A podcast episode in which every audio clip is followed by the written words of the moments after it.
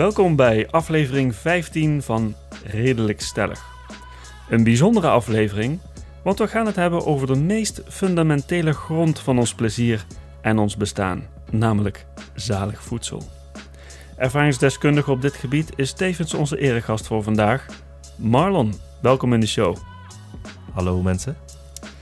Waar gaan we het vandaag verder over hebben? Wel, mijn co-host voor vandaag, niemand minder dan Jan, gaat dit aan jullie meedelen. Ja, lieve luisteraars, het eerste onderwerp waar we dadelijk uh, mee beginnen is... waarom hoor je de Australische aborigines niet klagen als hun cultureel erfgoed wordt vernietigd? En wat we ook gaan uh, horen, hoe kook je voor 120 man? En, dit vond ik zelf een hele interessante vraag, hoe maak je spruitjes nou echt lekker klaar? En wat doet zout met smaak? Nou, zo te horen wordt dat weer smullen. Mijn naam is Nico en het is mijn voorrecht om vandaag jullie host te zijn. Let's begin. Marlon, je kan wel een hoop kennis hebben van eten, maar hoe zit het eigenlijk met drinken? Vertel eens, wat staat er bij jou op tafel? Ik heb een. Uh, ja, jullie zitten natuurlijk in Brabant. Ik niet. En ik mis het af en toe. En ik heb hier een Hertog Jan Grand Prestige. Ja, ja. Gebrouwen ter ere van Hertog Jan van Brabant. Hé, hey, mijn naamgenoot. Juist, juist. Jan van Brabant. Ja, toepasselijk, ja. ja, En uh, moet ik hem meteen openmaken nu? Ja, je mag hem openmaken en, je mag wat vertellen over het biertje. Dus je mag, en voor de microfoon, dan kunnen de luisteraars ook meegenieten van het... Hij gaat nu uh, even stilte. Dat was het dopje die viel. Dat was een mooie drop, ja. Mooie drop, hè? En nu gaan we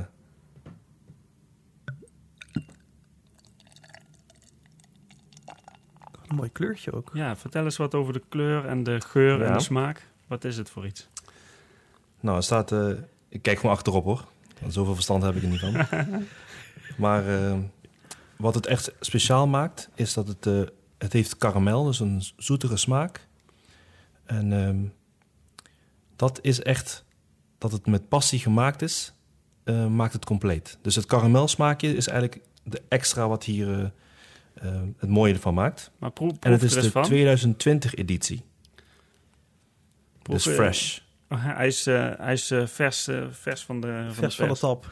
Van de vers van de tap haast, ja. Maar hoe smaakt hij? Neem eens een stokje. Ja, neem eens even een stokje nemen, ja. Of dat ook echt zo is, hè? Ja, is de, ja. Wat is de middentoon? Wat is de afdronk? Hij begint bitter. Hmm. Hmm. Oh, maar wel uh, heerlijk hoor. Um, glijdt lekker... Um, de keel in. Naar binnen. Lekker naar binnen, inderdaad. en uh, hij heeft een wat zoetere, inderdaad, een karamelachtige afdronk. Ja, dus hij begint lekker bitter. Zoals, dan, zoals bier is eigenlijk. Ja, ja. Bitter. Gewoon bitter inderdaad, ja. Het is gewoon eigenlijk een normaal biertje. Maar... Alleen nee, maar er luxe uit, dus je kan er de hoofdprijs voor vragen. Hij gaat me goed uh, ver, uh, vergezellen met uh, dit gesprek met jullie. Ja, ik ben daar geweest in die brouwerij. Die kun je bezoeken, hè? de Hertog Jan ja. brouwerij. Dus dan zie je van die, van die dikke oude mannetjes die in die uh, biervaten staan te zweten. Mm -hmm. Maar dat noemen ze dus ambachtelijkheid op de stickers. Hè? Dat, uh, dat is dat bittere wat je proeft. Ja. ja. Oh, oh wel. Oké. Okay. Nou, dat is mijn kant van het verhaal. Nou, Jan, wat heb jij voor uh, verrijking van je tafel? Ja. Voor de luisteraars die gratis meeluisteren, die kunnen het niet zien. Maar ik laat nu aan de jongens mijn biertje zien. Dit is een up. Is dat een IPA? Nee. Up is kort voor uptyper. En uptyper, dat is de originele brouwmanier van pils. Dus eigenlijk is het een dure manier om te zeggen dat je pils gaat drinken. Dus, dus ik ga nu... Nee. Geen spannende bijgeluiden.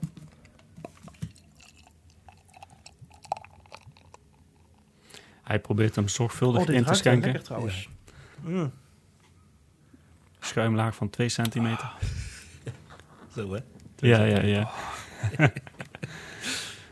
Jongens, het is gewoon zonder veel opsmuk. Ik, sowieso vind ik brand een van de betere brouwlabels van Nederland. Het wordt allemaal bij Heineken natuurlijk, alles wordt bij Heineken. Maar in ieder geval, Mhm. van alle brouwlabels die bestaan, vind ik brand een van de betere. En ehm, ja, Up, het is gewoon een lekker fris zomerspiertje. Het, is, het was warm vandaag. Ik heb rondgelopen, ik loop ik iedere dag rond. Dat uh, zien jullie aan mijn foto's die langskomen. Hè? Ja. um, maar het was echt warm vandaag. Dus ik heb even gewoon Dit is om even af te koelen nu.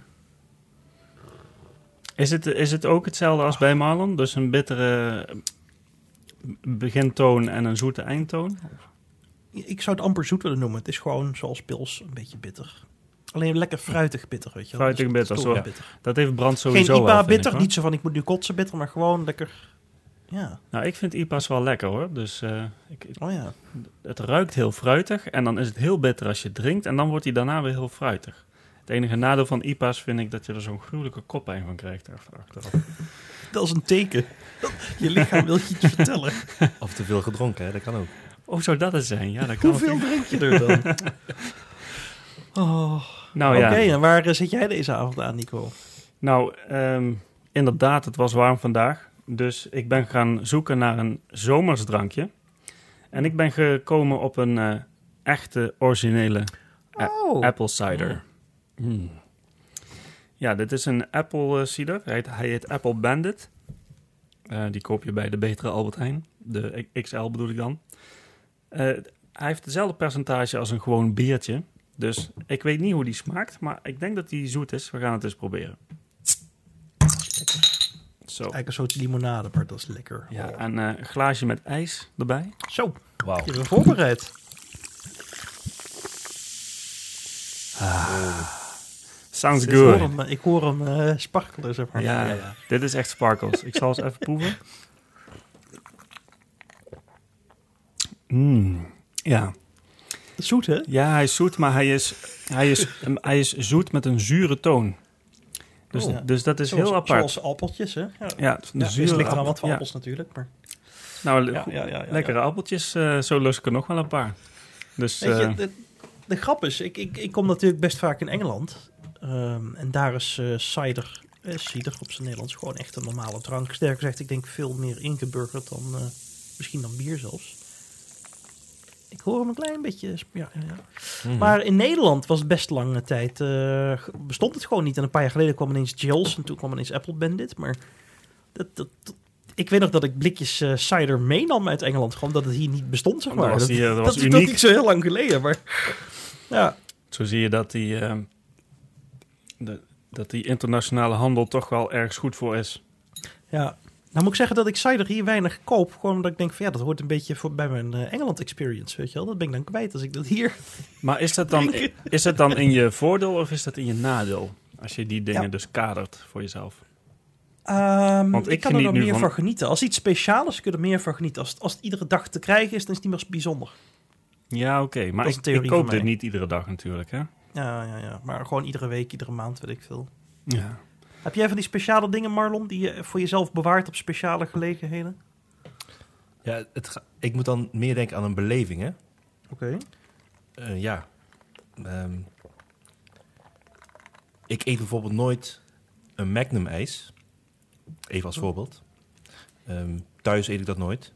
Maar als je dan in een snackbar bent of eh, wat dan ook, dan is dan, als je daar een Magnum ijs eet, dan hoort dat daarbij de Dat hoort bij de beleving. experience. Juist, van een doodgemaal simpel frietje, maar dat hoort dan bij die beleving. Ja, ja. Dus inderdaad, eh, als je het heel vaak gaat eten, dat is sowieso niet goed, want dan eet je gewoon klomp boter, hè. Maar ehm, niet goed voor je Hey, calorieën. boter maar- is super gezond. Het is de suiker waar je van doodgaat. Ja, precies. precies. Daar zit ook een klomp suiker. Ja, inderdaad, daarom. Het is Maar is het gaat meer om de beleving, ook met de cider. ja, het ja, gaat om die ja. beleving, wat Ja. jou zo... En dat makes the moment dan, hè, als je het dan drinkt of eet. Dus, Maar- ehm, ik heb me altijd afgepaard bij Magnums. Daar zeggen ze inderdaad, dus net een klomp boter. ja. Maar zit er vet in een Magnum of zit er alleen maar melk en Als suiker het goed in? is wel. Ja, maar roomijs, roomijs, de room in het ijs is vet, hè? Ja, Dat zou wel moeten want, tenminste. want je hersenen vooral hebben vet nodig. Hè? Je hersenen bestaan grotendeels uit vet. Dus, Maar wel, eh, wel gezonde vet, hè? Zoals eh dus geen Magnums. zalm of zo. Geen Magnum zijn het, nee, nee, nee, Jammer. geen goede combi. Jammer, ja. Nou ja. Ja. Nou, dan hebben we onze drankjes gehad. Dan eh, is het tijd om door te gaan naar onze lichte onderwerpen. Ehm, dit is het gedeelte waarin we wat anekdotes behandelen of boekcitaten. En ik zie in, de, in, de, in het draaiboek wat we hebben, zie ik dat Jan daar van alles in heeft geplaatst. Wat, eh, wat moet dit voorstellen, Jan? Wat ik hier zie. Ja, ja, ja, ik ben de, de leesverslaafde, hè? Ik eh, kreeg een boek van iemand te leen. Dat boek heet Het is oorlog, maar niemand die het ziet. Dat is een boek van Huip Modderkolk. Soms post ik ook wat foto's van bladzijdes eh, her en der. Ja.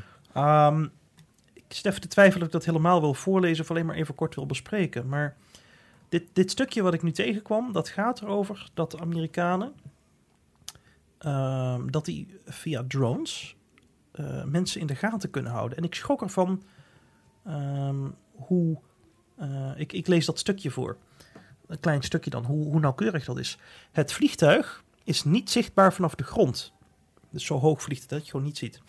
Maar de militairen in de containers in de Verenigde Staten die ze besturen, kijken wel mee met het leven op straat beneden. De camera van de drone is zo scherp dat hij een voetbal tussen spelende kinderen kan herkennen. Dus er kan een drone zo hoog in de lucht hangen, met een cameraatje op jou gericht, dat jij het zelf niet door hebt, want dat ding hangt echt heel hoog. Maar hij ziet precies wat je aan het doen bent. Overigens, die militairen zitten dus in containers in eh, Nevada of New Mexico. Ze zitten in Amerika, maar via een satellietverbinding kan dat ding aan de andere kant van de planeet vliegen en mensen in de gaten houden. Ehm, en ze nu en dan, als, als ze dan denken dat er een terrorisme verdachte eh, ergens rondloopt, dan schieten ze een Hellfire raket op iemand af. En eigenlijk, dit boek gaat erover dat er ondertussen meer dan 6.500 burgerdoden zijn geraakt. Het is helemaal niet de bedoeling dat die geraakt werden, maar gewoon mensen die er toevallig in de buurt liepen of die er ook in zo'n huis zaten of noem maar wat. Uh, en daar schrok ik van, want er is dus een oorlog gaande die we niet zien. Overigens, dit boek gaat niet zozeer over deze oorlog, het gaat meer over het conflict tussen Amerika en Rusland, wat zich op het internet afspeelt. En dit is daar maar één uh, hoofdstukje van, zeg maar. Ik vond het heel interessant, want we horen altijd dat Amerika en Rusland in oorlog zijn, maar ja, we zien daar eigenlijk niks van. Ja, er blijft wel eens een keer een brug openstaan of er wordt een keer een, een universiteit gehackt. En dan denken we, oh, wat erg, hadden ze een betere firewall moeten installeren. Maar er is dus gewoon een oorlog gaande. En dat, volgens mij is dat het, het nieuws wat je gewoon veel te weinig hoort eigenlijk. Ja, het lijkt me ook een, het is een heel eng idee dat je gewoon uh, in je huis thee zit te roeren en dat er ineens een Hellfire uh, messaal uh, wel je huis uh, met de grond geleid maakt. Ja, ja. Gewoon uit het niks, want je ziet geen, je ziet geen je ziet militaire niks, je hoort niks, bezetting. het is gewoon boem, het is voorbij. Ja, je ziet geen bezetting, je ziet geen dingen op. Uh, zelfs in de lucht kun je het niet zien, want die, Ja. die dingen die gaan heel hoog, zo hoog dat je ze Ja. niet kan zien. En dan in één keer, uh, ja, dan uh, ontploft er iets. Ja, nou is dit het zichtbare deel van die oorlog, maar zoals ik al zei, het gaat over internet. Volgens mij in een vorige aflevering, Nico, vertelde jij even wat er gebeurt als de stroom uitvalt. Ja, Want bijvoorbeeld gasdruk en waterdruk, dat is ook op stroom. ja heel Dus als in Nederland, als, als de Russen een, een, een, een stroomcentrale, een kolencentrale, weet ik het wat, zouden hacken. En de stroom valt lang uit, dan hebben we dus, ook- kun je de wc niet meer doorspoelen. Je kunt geen eitje meer koken. Je kunt, het leven komt een beetje stil. Ja, stil daarom, staan, daarom is het ook goed om. eh, eh, er zijn heel wat artikelen geweest op eh, verschillende fora en, en, en bronnen, zeg maar. Dat je dus ook in Nederland voorbereid moet zijn. Dat het goed is om, eh, om een, Een nood, noodpakket. een noodpakket te hebben. Dus eh, een noodpakket voor thuis en een, en een tas Ja, die je kan twee pakken. verschillende noodpakketten. Hè? Dat Ja. is een beetje verwarring over. Dat noodpakket voor onderweg, dat is maar voor drie dagen. Dat is gewoon even wat eten en wat powerbars en zo. Maar dat noodpakket voor thuis... Heb jij dat ook meegekregen, Marlon? Dat daar ehm, werd gezegd dat je voor twee weken aan eten in huis moest hebben? Ja. Heb jij Ja, voor twee weken aan eten in huis? Ik had eh, net op tijd, moet ik eerlijk eh, bekennen. Net op tijd had ik eh, genoeg voor twee weken eten thuis, inderdaad. Wauw. Ja. Maar stel je voor, want dit was een oproep die wereldwijd werd gedaan. Hè? Hoe zouden die mensen in Amerika zich nou voelen met al die straten, met al die protesten die niet naar buiten durven? Ik bedoel, je gaat niet de straat op Ja. als zo'n protest gaat. Dus dan heb je voor twee weken Ja. eten in huis. Dan ben je toch even blij dat je geluisterd hebt toen dat we het, eh, Ja, die oproep werd gedaan, toch? Precies. Ik woon zelf in het centrum eh, van een kleine stad. En eh, ik moet zeggen, als hier van die riots zouden zijn... en ze zouden al winkelruiten Mhm. ingooien en zo... je bent niet veilig op straat... Nee, nee. dan, dan, eh, dan timmer ik mijn deur dicht... en dan kan ik hier even vooruit, weet je wel? Ja. Met, Ja. eh, met de voorraad die ik heb. Ja. Dus, Kijk, twee weken, dat is lang genoeg om eh, het een beetje weer tot bedaren te, te zien komen. Hè? Dat is een beetje de Mhm. gedachte natuurlijk. Het is niet dat je een maan... Ik bedoel, je hoeft geen... eh, hoe heet het ook alweer van die mensen die eh, voor jaren een voorraad opslaan? Preppers? Preppers, Preppers, ja, ja, precies. ja. Kijk, preppers, dat zijn... Oké, daar gaan we niet vanuit dat je voor jaren voorraad in het bos moet verstoppen in een diepe kuil. Maar dit is gewoon iets wat gewoon kan gebeuren. Ook, ook Ja. hier, weet je wel. Ja. ja. en het kan al beginnen Ja. met zoiets simpels als stroomuitval. Ja. Ja. En eh, van de Dus week... hebben we ook gas. Ik heb bij de Action, dat is een tip, gratis tip voor de luisteraars. De- Deze show zit vol gratis tips. Bij de Action hadden ze deze week een gasbrandertje en van die gasflesjes. Dat gasbrandertje was 6 euro en een gasflesje anderhalf euro geloof ik. Ik heb dus een tas vol ingeslagen en op zolder gelegd. Dus ik kan ook even koken als het, eh, ook Dus, voor mijn eh, ouders en zo. Ja. Als, bij jou, als bij jou op zolder die Hellfire missaal inslaat, dan heb je die eh Heb je extra boom. Extra boom, ja. Ja, Ja. dat is dan weer het nadeel. Maar ja, je kunt niet alles hebben. Hè? Het, is, Ja. het is wel een goede tip om Jan te volgen op, je, op de status. Want ik zie alles langskomen wat jij, eh, wat jij hier zegt. Dat is echt Heb je wel dit eh, goed. Oh, dit, ik post goed hem om te dingen door de volgen. week natuurlijk. Ja, ja, ja. Ja, ja, ik volg je al eh, nadrukkelijk. Dat heb je niet door. Net als die uh, missaal, net als die... eh, Ik heb het niet door, Amerikaanse nee, gasten. maar Ja, die, die volgen hem ook, maar die Grappig. zeggen dat niet. nee, nee, nee. de Ameri Sowieso, de NSA, die kijkt wel alle WhatsAppjes mee, toch? Ik heb daar geen illusies over. Maar goed. Dat was mijn... ehm, ik weet niet meer hoe we hierop kwamen. Ik weet nooit hoe we op dingen komen. Omdat je het maar in ieder geval preppen. Ik schrijf dat op voor in de show Ja. notes. Preppen. je had het opgeschreven in het draaiboek. En daarin staat ook een andere tip. Die had ik eerder deze week erin gezet. Ehm, of een tip. Eh, Ik vond het een interessant artikel. Het is een artikel op Scientias. Hmm. En het gaat over de, ehm, de onderzoekers. Die hebben dus de schoonste lucht op aarde gelokaliseerd. En het is, ik vind het artikel bizar op verschillende manieren. Want überhaupt, sowieso dat je dus op zoek moet gaan naar de schone lucht op deze aarde. Dat is al heel bizar en raar eigenlijk. Heel de lucht is de lucht is vuil. ja, da- daar komt het eigenlijk op neer. Heel veel eh, lucht op deze aarde is aangetast door de industrie. En eh, ik heb volgens mij al eens eerder gezegd in een andere aflevering dat ik een, eh, een app gebruik. Die heet Breezometer. Daarmee kan je de luchtkwaliteit zien van, van alle plekken op aarde die een sensor hebben daarvoor. En je schrikt er gewoon van hoeveel plekken op aarde gewoon, sommige plekken hebben luchtkwaliteit nul. Dat is gewoon een grote rode vlek. En daar zit gewoon, dat is gewoon zogenaamd geen adembare lucht meer. eh. Dat zijn vooral de industrie-rijke Bizar. gebieden. Val- Valt dat het Roergebied ook onder? eh? Nee, de- nee, het roergebied. Deze kant van Europa heeft... vlek. eh, ja, die hebben oranje, gele, oranje vlekken op, op zijn Ja. ergst. Maar als je gaat naar derde wereldlanden, zoals eh, of, of groeiende economieën, dus India, Pakistan, Ja. Oh, ja. China, daar zitten echt rode vlekken die gewoon, als je daar met je pijltje op gaat staan, is gewoon luchtkwaliteit nul. Boah. Dus eh, ja, wij zitten hier in Nederland nog relatief oké. We zitten vaak tussen de 60 en de 80 qua luchtkwaliteit. Maar eh, ik ken een aantal mensen die hebben serieuze astma. Hmm. En die hebben hier in Nederland ook last van die lucht die hier dus niet Ja. schoon genoeg is. Ja. En, eh, en als je Ik dan... ken ook iemand die dat heeft, maar die gaat dus regelmatig naar Zwitserland op een hoge berg zitten, omdat het Oh. daar wel te hard is. Ja, maar dan moeten ze dan ook echt wel volgens mij een maand of drie blijven om, om te herstellen, zeg maar. Om die tolerantie weer op te bouwen voor... Ik weet niet, ik geloof dat zij daar zes weken zit of zo. Ja, ja het zal misschien van de... Van Dus de het is misschien niet goedkoop om daar te zitten. Ik weet het niet. Ik, eh, Nee, Zwitserland is volgens mij ook geen goedkoop land. Nee, nee, heel duur, ja. Jammer. Maar in ieder geval, die, die wetenschappers zijn dus op zoek gegaan naar de schoonste lucht. En die vonden ze in de ijskoude zuidelijke oceaan rond Antarctica. Onder Tasmanië las ik. eh, ehm, Rond Antarctica. Ja, dus ze gingen bij Tasmanië en dan gingen ze met een bootje naar beneden naar de Zuidpool varen, zeg maar. ja. ja, Ja. Dat is de meest begaanigbare route, hè? Daar naartoe, hè? Echt waar? Beetje, ja. ik vind het wel grappig, want je ziet daar dus eh, dat ze daar met dat schip staan te onderzoeken. En dat is gewoon een stinkend schip. Dus Dieselmotor uit. Oké, we gaan lucht testen. Dus ik weet niet hoe lang ze die motor hadden uitgezet van tevoren. Oh. Maar, Ja, ja. maar ze, ze Nou staat hier, eh, het team had het vermoeden dat de afgelegen, afgelegen zuidelijke oceaan het minst zou worden aangetast door mensen. En na een grondige analyse van verzamelde monsters blijkt de lucht er ter plaatse inderdaad ongeschonden. Vrij van deeltjes. En eh, ja, het is een heel vrij lang artikel, vind ik. Dus je kunt het eens lezen. Het staan, eh, we zetten het in de show notes. Ja. Maar eh, ja, dan denk ik van, hey, zal er een tijd komen waarin we overal van die schone lucht hebben? Hè? Dat zou toch mooi zijn? Wat doen we toch met de aarde? Dat Ja. het zoveel wordt. Ja. Wat, doen we toch met de aarde? Ja? Nou, schijnt, Mensen, ik heb me laten vertellen dat, nou ja, mensen.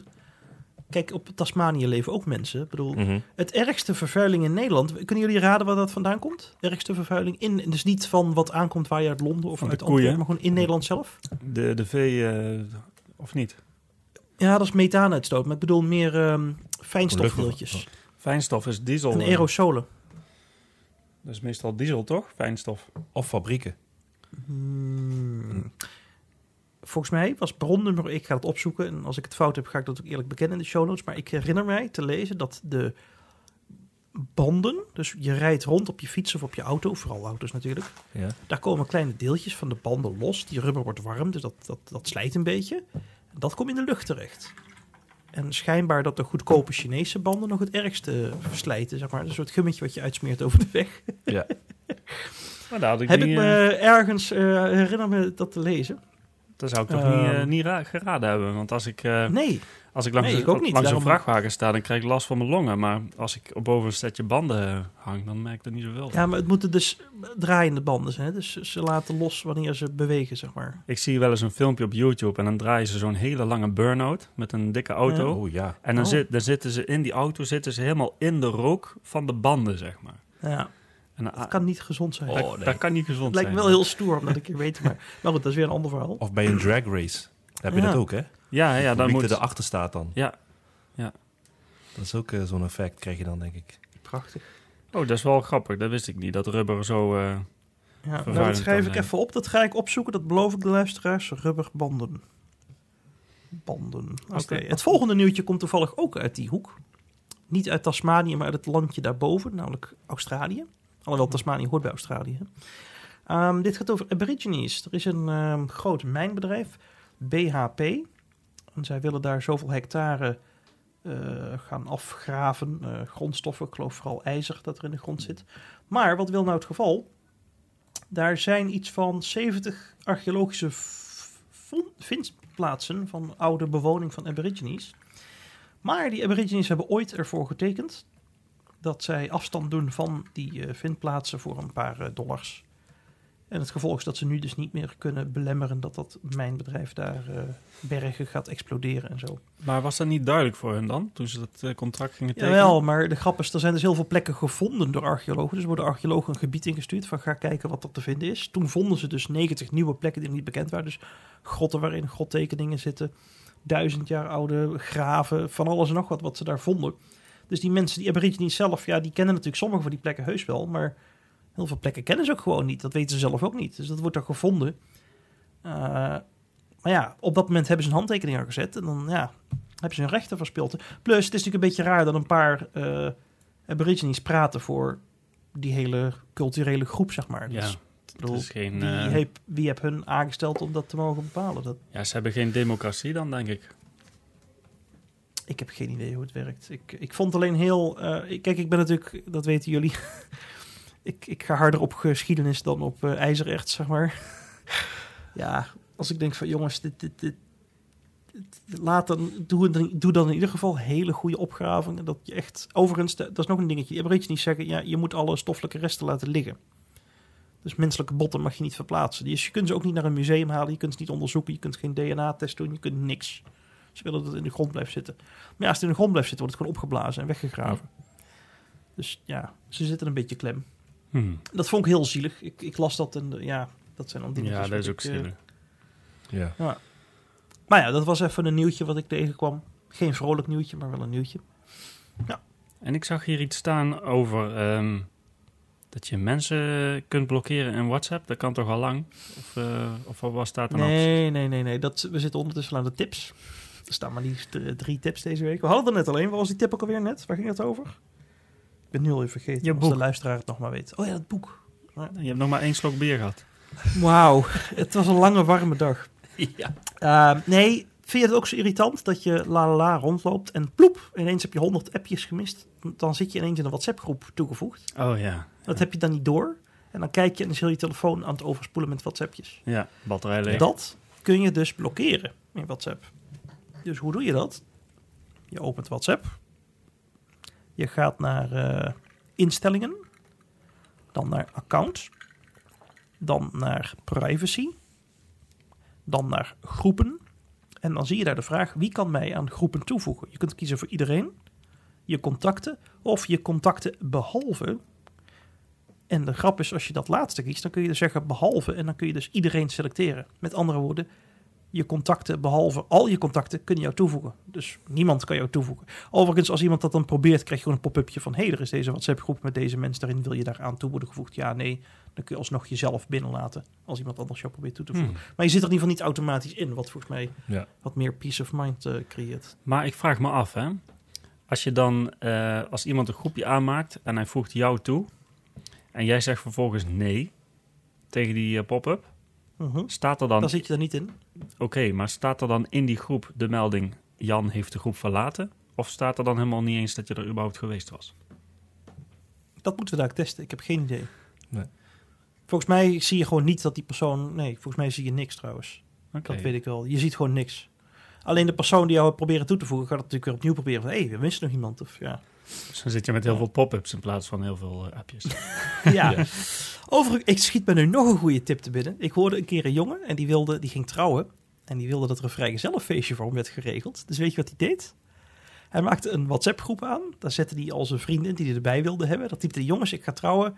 Het zou leuk zijn als jullie een uh, vrijgezellenfeestje voor mij kunnen regelen. En toen ging hij zelf uit die WhatsApp-groep. En toen mochten zijn vrienden het in die groep met elkaar uh, uitvogelen. En toen bleek achteraf dat hun allemaal die, eh, die pop-up eh, nee hadden gezegd. Dat, dat heb ik daar weer niet bij gehoord. Volgens mij was dit nog in de tijd dat... Dat, uh, Dat die optie Ja, er niet was. ja. Ja, ja. Was er iets georganiseerd trouwens? volgens mij wel, ja, ja. Oh, dat kan ook nog, hè? Zeggen we dan, eh, regelen we wat? Maar ik ben helemaal niet zo goed bevriend met deze jongen. Nee. Oh, En dan, zat je dat kan ook nog. Dat zou heel pijnlijk zijn. Ja, ja, ja. Nee, ik, eh, de- de- als ik me goed herinner, wel het gewoon, eh, ja, Had hij gewoon wat geregeld. Ja, Was ja. slim. Ja. Slim. Hmm. Goeie tip. Ik ga het, ik ga het eh, toepassen hoor. Ja, maar je hebt je vrijgezellig feestje gehad. eh, Eh, ja, gelukkig wel. al heel wat jaar geleden. Ja. Oh wel. Ik zie hier nog iets staan over een goede adblocker, maar daar heb ik zo mijn twijfels over. Dus daar mag je iets over vertellen, Jan. Waarom denk jij dat het een goed idee is om, eh, om een adblocker te gebruiken op iOS? Ik, ik gebruik die adblocker omdat ik natuurlijk gewoon eh, de Safari-browser wil gebruiken. Gewoon de standaard browser van, eh, van je iPhone of van je iPad. Alleen ik word helemaal gek van reclameballetjes en zo. Dus deze adblocker, die gaat er tussenin zitten, of tussen het internetverkeer in zitten. En die houdt dus allerlei Ja, Facebook, Google, Twitter trackers tegen. maar, maar dat is het stukje waar ik me zorgen over maak. Want eh, je maakt in feite dus gebruik van een VPN.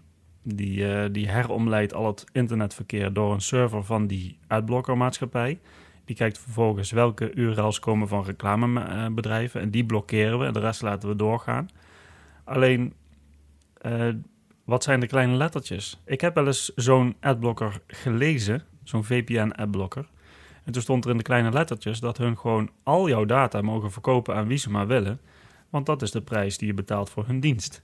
En dan dat denk is een ik, goed punt dat je aanstipt. Want er zijn inderdaad meerdere bedrijven die het op deze manier doen.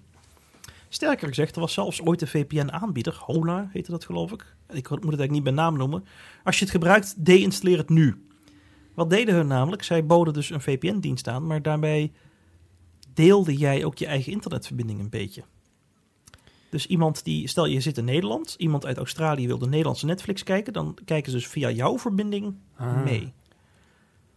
Ja, dus eigenlijk je bent je eigen up- en download aan het weggeven aan vreemden die ook op dat platform ja. zitten. Ja, Ja, maar dat vind ik nog minder erg dan dat je al je data verkoopt. Want Ja. al je data, daar zit dus niet alleen de websites die, Ja. je, die je bezoekt, maar ze lezen dus ook alle Nee, data van dat bank- snap ik, dat snap ik. banksites. En inderdaad, eh, we mo- we moeten een keer een aflevering, een special maken over veiligheid en zo. Want we hebben het al een keer over adblockers nu en vorige keer hadden we het over password managers. En we komen met meerdere onder en VPN's, het net ervan. Misschien is het een leuke om een keer eh, apart eh, allemaal te bespreken, want er valt heel veel over te zeggen. Maar wat ik ja, nu ik, even ik hierover ben wil op zich zeggen... wel voor een VPN, maar dan moet het Ja. echt een betrouwbare partij zijn. En niet zomaar Ja. zo'n adblocker, eh hey, let's go. kom maar, kom maar met al je data. Ik kan alleen, ik heb niet de kleine lettertjes van deze adblocker gelezen. Ik weet wel dat ze al jaren op een rij door de New York Times worden gekozen als beste product. Dat zegt inderdaad niet alles, maar ja, volgens mij doen die wel een beetje hun research. Maar inderdaad, dat is een goed, eh, dat is een goed punt. En ik stel voor dat we daar een keer een aparte aflevering aan wijden. ja. Heb ik nog een laatste leuke tip? Sorry? Ik ga dan luisteren hoor. Ja, ja, ja, Je hebt wel de goede tips. Dus, eh, ja, lieve luisteraars. We hebben dus nu een medeluisteraar in de show, denk ik. Maar Marlon, Zeker. ben je er vanaf het begin bij of niet? Ik heb jouw eerste eh, solo ehm, show gehoord. Daarna was Je ik het een beetje weinigen die dat... Na die eerste was, ben, er- eh, was hij een beetje... na die eerste aflevering eh, Was moest- hij afgehaakt? Oh ja. was hij eigenlijk afgehaakt. en toen, toen kwam Nico bij. Nee, nee, nee. nee. Nee, nee. Nee, maar jullie hebben een eh, goede goede verstandhouding met elkaar. Mooie spelen je op elkaar in. Dus eh het is prettig om naar te luisteren hoor. Moet ik Ja. eh, als... en wanneer luister je dan? Als je staat te strijken of zo? Of wat? Nee, toevallig een paar keer met mijn werk. Toen moest ik eh, wat schuren. Dan heb je er hoorbescherming op. En daar had ik dan gewoon mijn oordopjes in. En dan luister ik Ja. naar eh, Redelijk Stellig Ja. podcast. Grappig. Ik luister op mijn werk ook graag naar podcasts. Dus dat, Ja. eh, dat snap ik wel. Ja, ja, ja. Nou jongens, dan nog een laatste tip eventjes. Eh, er is een nieuw programmaatje uitgekomen van Adobe. Dat kennen we allemaal van eh, Photoshop bijvoorbeeld. Hè? Dure software. Dit programma is gratis. Tenminste, er is een gratis versie van. Ehm, het heet gewoonweg Photoshop Camera. Het is gewoon een appje wat je op je telefoon kan zetten. Het is voor Android en voor eh, iOS. Ik heb het al een paar keer uitgeprobeerd. Jullie zagen van die kikke plaatjes van mij voorbij komen. Met van die mooie pop-art eh gezicht eh, dingen. Nou, die heb ik dus daarmee gemaakt bijvoorbeeld. Maar hij kan ook landschappen opleuken. Je kunt bijvoorbeeld eh, een foto maken van de lucht. Stel dat het een beetje bewolkt is. kun je zeggen, nou, ik wil eigenlijk een blauwe lucht hebben. En dan net als in Photoshop, daar zou je vroeger een middag over doen op de Photoshop. Ploep, plakt hij er een blauwe lucht op. Of je kunt zeggen van, laat maar een oceaan zien boven mij. Met een walvis die zo voorbij komt zwemmen. Zo. En dan poep, dan plakt hij dat er zo in. En dan... Je kunt hele leuke effecten doen. Vroeger zou dat gruwelijk moeilijk zijn. Nu doet je telefoon dat gewoon eh, met een paar klikken. Ik heb daar een vraag over. Doet je eh, eh, kan je telefoon dat doen met foto's die je al gemaakt hebt? Of moet het per se vanuit de camera gebeuren? Ik heb het tot nu toe gedaan met foto's die ik gemaakt heb. Die je maakte op dat moment of die je al in de galerij had staan? Nee, nee, nee. Dus ik maak op dat moment een foto. Maar ik kan nu kijken, want ik vind het een goede vraag. Ik ga nu Photoshop, Adobe Photoshop camera. Het lijkt me, het lijkt me zonde als je allerlei momenten vastlegt met die speciale effecten eh, meteen toegepast op je foto. En dat je achteraf denkt van, eh, goh, ik ben nu al een Ik beetje moe van al, van al die LSD-kleuren. Nou wil ik weer gewoon zien wat het normaal was. Nee, nee, nee. Hij, hij slaat dus de gewone foto op en de bewerkte. Oh, dat doet hij automatisch. Ah, oké, nee, dan is maar de zover ik kan zien is het alleen echt voor foto's die je op dit moment maakt. Ja, Dus hij, kan, hij schrijft naar je foto op, maar hij leest niet uit je foto op. Waarschijnlijk willen ze natuurlijk niet helemaal in het vaarwater van gewoon Photoshop zitten. Want daar moet je wel voor betalen. Maar ik vond het een leuk programmaatje. Het is gratis. Eh, je hebt wel uitbreidingen waar je zelf moet betalen trouwens. Maar in ieder geval, deze versie is gratis. En eh, leuke effecten dus op foto's. alright. Leuk. Dan, eh, dat waren de tips volgens mij. Of het moet zijn, want wij, wij eh, werken een beetje vanuit ons eh, draaiboek... die we dan in de loop van de week opstellen. Er komt steeds een puntje bij. Maar ja, nu hebben we natuurlijk Marlon in de show. Ja. Heb jij nog een tip voor de luisteraars? Een app of een... Nou, ik, jullie zijn echt wel een beetje van die ehm, eh, specialisten met technische dingen. Maar wat ik de laatste tijd... ehm, ik doe nooit van die met WhatsApp. Dat is ook een WhatsApp-tip voor degenen die het niet weten. Dan eh, moet je, als je dan inspreekt, ik doe het bijna nooit. Maar de laatste tijd wel. Dan kan je gewoon je microfoon omhoog duwen. Dan gaat hij dan in de lock. En dan kan je gewoon blijven praten zonder dat je dan de microfoon moet inhouden. Zonder dat je kramp in je duim krijgt. Ja. Juist, zeker... eh, Ah. ik ben niet zo eh, eh, lange woorden en lange zinnen, maar ehm, ehm, dat is echt super handig. ja, Dan kan je gewoon klikken en dan kan je gewoon je telefoon vasthouden en dan gewoon praten in je telefoon. Ja. En dan, eh, als, je, als je klaar bent, dan stuurt hij hem. klopt. Voor Ja, de dat, luisteraars, we hebben afgelopen week eh, Marlon helemaal plat gespamd. Met, eh, we hebben hem even toegevoegd in onze WhatsApp-groep, waar we in de loop van de week dus deze show bespreken. Ja, En dat doen we vooral met voice memo's, meestal al wandelend, al aan een luid apparaat staand, al een snelweg overrennend, eh, op alle- allerlei mooie alles al achtergrond. gehoord, inderdaad. Ja, maar daar, daar komt, daar is een goede reden voor. ja. Ja. Dat komt omdat wij natuurlijk... ehm, ja, jij, jij hebt je drukke leven. En dan opeens komt er zo'n idee in je hoofd. En dan denk je, oh, dit, moet, eh, dit is belangrijk voor in de show of zo, weet Moet je wel? nu vastleggen. Moet Ja. nu, nu ergens vastleggen. En het makkelijkste is een voice note. Want dan hoef je niet Ja. te typen. En je kan gewoon praten, je kan om je heen kijken. En eh, die tip van Mannen is inderdaad heel goed. Ik heb hem ook pas sinds kort ontdekt. Dat je dus inderdaad, als je de voice note gebruikt... Je swipe een keer omhoog tijdens het recorden en dan, houdt die, dan is hij gelokt. Dan kun je gewoon blijven praten je- en dan is je hand vrij. Want één keer was ik een bericht aan het opnemen... en toen had ik even allebei mijn handen nodig voor iets. Tijdens Ja, het opnemen. En dan leg je je telefoon ergens neer en dan praat je verder. Praat je gewoon door. En dan eh super handig. super handige tip, ja. Ja. Eh, Zijn jullie het afgelopen jaar ook meer voice notes gaan gebruiken? Ik, ik merk dat ik pas sinds dit jaar veel meer voice notes ben gaan gebruiken als, eh als vorig Ik ben jaar. veel meer gaan bellen. Maar dat is gewoon door corona. zeg Ja, nee, dat ook. Maar qua... Ja, ik heb een, een vriend die daar eigenlijk al jaren... die probeerde dat hip te maken en dat lukte hem niet. Want, nou, ik weet niet waarom. Maar in ieder geval, ik heb er wel het voordeel van ingezien, zeg maar. Of ik ben luier geworden met typen, dat kan ook. Ik weet het niet. Ja, ik, ik merk gewoon dat tijdens het typen dat ik gewoon denk van... Oh man, dit duurt te lang. En dan ga ik ja, gewoon een voice note. Even praten, sneller. Ja, ja. Precies. Ja, ja, ja. ja. Jij Marlon? Ja, als ik het tik, als ik het... eh, ja, ik ben nog pas overgegaan dan. Ik ga, het wel ik ga het wel meer gebruiken hoor, nu. Nu ik het zo eh, ervaren heb. Dat is best wel fijn. Maar ik tik dan iets en dan stop ik en dan doe ik het weer weg. En dan denk ik van, oh nee, dat is niet goed geformuleerd. Maar als je goed gaat praten, dan vertel je gewoon je verhaal. En dan eh Je zend je het. Dus- jezelf in een zin. Nee, dat bedoelde ik niet zo. Ik bedoel Ja, eigenlijk. precies. Ja. Ja, En, dan, en, en heel vaak als je een WhatsApp stuurt ehm, en je- ze zien je gezicht niet of ze horen je stem niet, dan kom je vaak verkeerd over. Ja. Want dan denken ze van... Hij eh, klinkt heel boos, terwijl je ja, eigenlijk vrolijk was. Ja, inderdaad. Ja, is dit een tikken. vrolijk uitroepteken of is dit een boos uitroepteken? Of is dit een Maar als je uitroepteken? zegt, ja. als je het inderdaad gewoon in je een, een voice note doet, dan horen ze precies hoe, hoe je het bedoelt. Dus dat is echt een voordeel ervan. Ja, dat vind ik ook. En je kunt tijdens het praten kun je jezelf corrigeren. Je bent aan het praten, je zegt een keer eh, je zegt een keer a. En dan, oh nee, nee, wacht, dit. En dan is het Zo gewoon... bedoelde ik het niet. Ja, precies. Het is veel organischer. Veel... Ik hoor mezelf niet het zeggen. Dat klinkt heel raar. Ja, precies. Ja, ja, ja. Ja. Zo gaat dat. hè. Hebben, Je jullie, gaat het zeker vaak gebruiken, ja. hebben jullie ook wel eens dat je dan een, twee minuten lang opgenomen hebt en dat je hem dan verwijdert, niet verstuurt? Als je dan naar links swipe, dan, dan cancelt hij hem, zeg maar. Ik heb het een paar Per keer... ongeluk of expres bedoel Nee, je? expres. Ik heb het een paar keer gehad. Dan, dan denk ik, oh, ik moet dit zeggen. En dan ben ik een heel lang verhaal aan het maken. En aan het einde denk ik, oh man, Dit dit kan dit kan, echt veel makkelijker. En dan cancel ik hem weer en dan doe ik dezelfde verhaal nog een keer in één minuut of zo. eh, in plaats van vijf minuten. Ik moet ineens aan een beroemde uitspraak van Churchill denken. Hij zegt, laat me een uur praten en ik doe het meteen. Laat me een minuut praten en ik heb een dag voorbereiding nodig. Oh, Slim, hè? Ja, als je gewoon in het wilde weg mag praten, dan eh, kom maar op. Maar om iets kort te vertellen, dan moet je helemaal over nadenken, toch? Dat is een ja, beetje ja de je moet, je, je moet Ja. het goed geformuleerd al in je hoofd Ja. hebben. Wauw, heb ik Hmm. gewoon Churchill in de podcast weten te sneaken. niet normaal. We gaan gauw door naar het volgende puntje, denk ik. Ja. Of niet, Nico? Ik zie Dat hier wilde een... je eh, zeggen, hè? dat wilde ik eigenlijk zeggen, ja. Ah, Ik zie hier een puntje dat heet redenatiefouten. Ehm, het komt natuurlijk wel eens voor dat, eh, dat mensen misvattingen hebben. Door gebrek aan context of door gebrek aan ervaring misschien.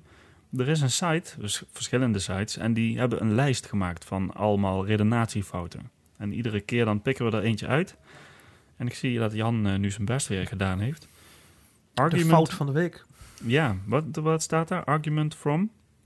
Argument from fallacy. De fallacy fallacy. Ja, dat klinkt allemaal heel technisch, maar het betekent gewoon... Stel dat iemand iets beredeneert, maar hij maakt een fout bij het beredeneren... dan, dan neem je aan dat dus de conclusie niet klopt. Ik heb een voorbeeldje geschreven. Eh, wetenschappers dachten ooit dat een bepaalde eh, griepprik de kans op autisme verhoogde. Nou, later werd die conclusie ingetrokken. Maar ondertussen denk je, alle wetenschap zal wel niet kloppen. Maar ja, dat iemand een keer een verkeerde conclusie maakt, om dan meteen door te trekken van, oh, dan klopt het allemaal niet. Nee.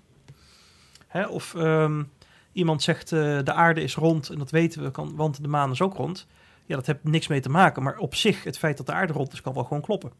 Dus dat is een beetje waar het om gaat. Dus dat je iets afwimpelt, van, het zal wel niet kloppen, omdat het argument verkeerd was, terwijl er, ja, oké, het was een slecht argument, maar op zich kan het wel waar zijn.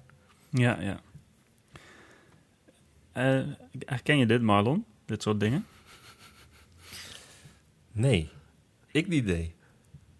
Ja, maar jij, jij, het... eh, ja? jij, jij, eh, jij zit natuurlijk nu op dit moment werk je bij een organisatie die, die heel veel research doen naar de dingen die Ja. ze beweren.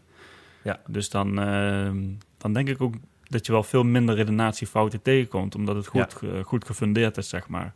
Ik heb wel eens gehoord. checken het, Ik heb gehoord. checken het weer, Ja, checken het weer. Is heb- echt wel... ik heb gehoord eh, twintig keer of zo, eh, dacht ik. Als ze een als ze een publicatie vrijgeven, dan iets met een 2, dus het was 12 of 20. Dus eh, Ik herinner me 50, Wa- want, maar ik, ik Nee. weet het niet meer. Ik nee, dat, ga me opzoeken. Ja. je hebt het vandaag te warm gehad, Jan, dus dat, eh, dat klopt niet. Maar Fact check. factchecken, ja, dat, eh, als dat grondig wordt gedaan, ja, dan, dan nihiliseer je ook de kans op, op redenatiefouten natuurlijk. Ja. Of Maar- je maakt slimmere fouten, dat kan ook. Maar ja. Ja, Nou, heb, je, heb, je, heb ik een vraag over. Hè? Als jullie iets eh, zoeken, je leest iets op online, ehm, ga je dan proberen te zoeken ergens anders of je datzelfde waarheid kunt vinden? Wat daar beweerd wordt dan. Doe je, doe je dat wel eens? dat hangt er vanaf. Als het iets is waarvan ik, het, waarvan ik denk dat klopt niet. Als ik, als ik een reden heb om aan te nemen van volgens mij klopt het niet, dan ga ik factchecken. Maar als het een, een organisatie is die ik al ken en waarvan ik, waarvan ik denk dit zou wel kunnen kloppen. Bijvoorbeeld de NOS Ja. heeft een artikel gemaakt over de een of andere eh, zoveel miljoen kilo eh, eten wat weggegooid wordt. Of eh, Libanon waar onrust is. Dan neem ik dat aan omdat de NOS ook een organisatie is die aan factchecken doet, zeg maar. Ja. Maar het zou kunnen dat de NOS het ook fout heeft bij sommige dingen. Ik heb een keer een artikel gelezen met de titel Is de media betrouwbaar? En dan zie je dat ook de media eh, in sommige gevallen biased zijn, hè, bevooroordeeld, omdat soms hangen ze een bepaalde politieke voorkeur aan.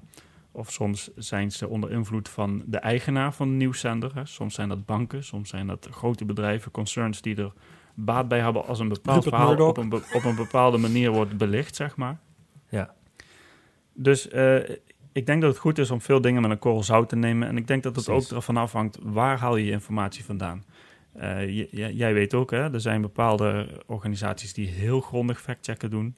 Ja. Als je bij hun iets leest en je weet hoe grondig hun zijn, dan kun je er gewoon van uitgaan dat het klopt, zeg maar. Ja, inderdaad. Ja. Nou, mooi. Ja, dat, ja ik, ik, ik heb hetzelfde hoor, wat jij zegt. Eh, ik check het niet altijd na, maar als je denkt van... hé, hey, too good to be true, weet je wel? Ja, Mm. Dan eh, even kijken wat, wat je er meer over kunt vinden, als je het echt interessant vindt. Soms is het gewoon van lezen en denken, oh ja, zal ja wel. maar bijvoorbeeld dat artikel net van Scientias. eh, Ja. Dat is een, een website waar veel wetenschappelijke artikelen op staan. En als hun zeggen, nou, daar is de scho- schoonste lucht gemeten... dan neem ik het wel gewoon aan. Ook al, ook al weet ik niet zeker hoeveel hun doen aan factchecken. Maar Nee. ja, Het kan of- heel gevaarlijk zijn, hè? Nou ja, kijk, dat hangt er vanaf. Eh, netto resultaat, als ze hun gelijk hebben of niet gelijk hebben, maakt voor mij persoonlijk niks uit. Ik ga geen eh, religie oprichten met mensen die zeggen: Oh, we gaan allemaal naar de Antarctica, Antarctica aanbidden omdat daar alles eh, schoon is. Dat zouden grote gevolgen zijn. Maar als ik gewoon mijn schouders ophaal en zeg: Och ja, daar is het schoner dan hier. Dan hoef ik voor mij persoonlijk niet te factchecken. Het boeit niet, bedoel je, of het zo is of niet. Het- Ja, als het niet genoeg boeit. Kijk, als, als nu iemand op basis van deze podcast eh, besluit...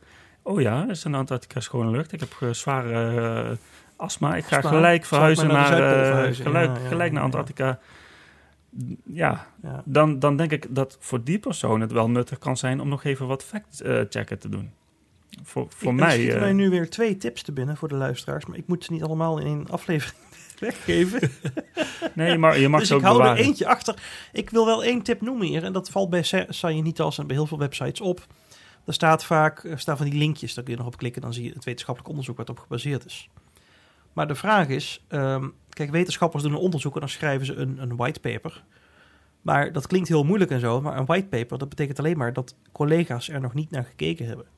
Het is pas een beetje betrouwbaar als er collega's wel naar gekeken hebben. Peer-reviewed heet dat. Hè? Peer als in gelijkgestemde andere wetenschappers, die gaan erop schieten.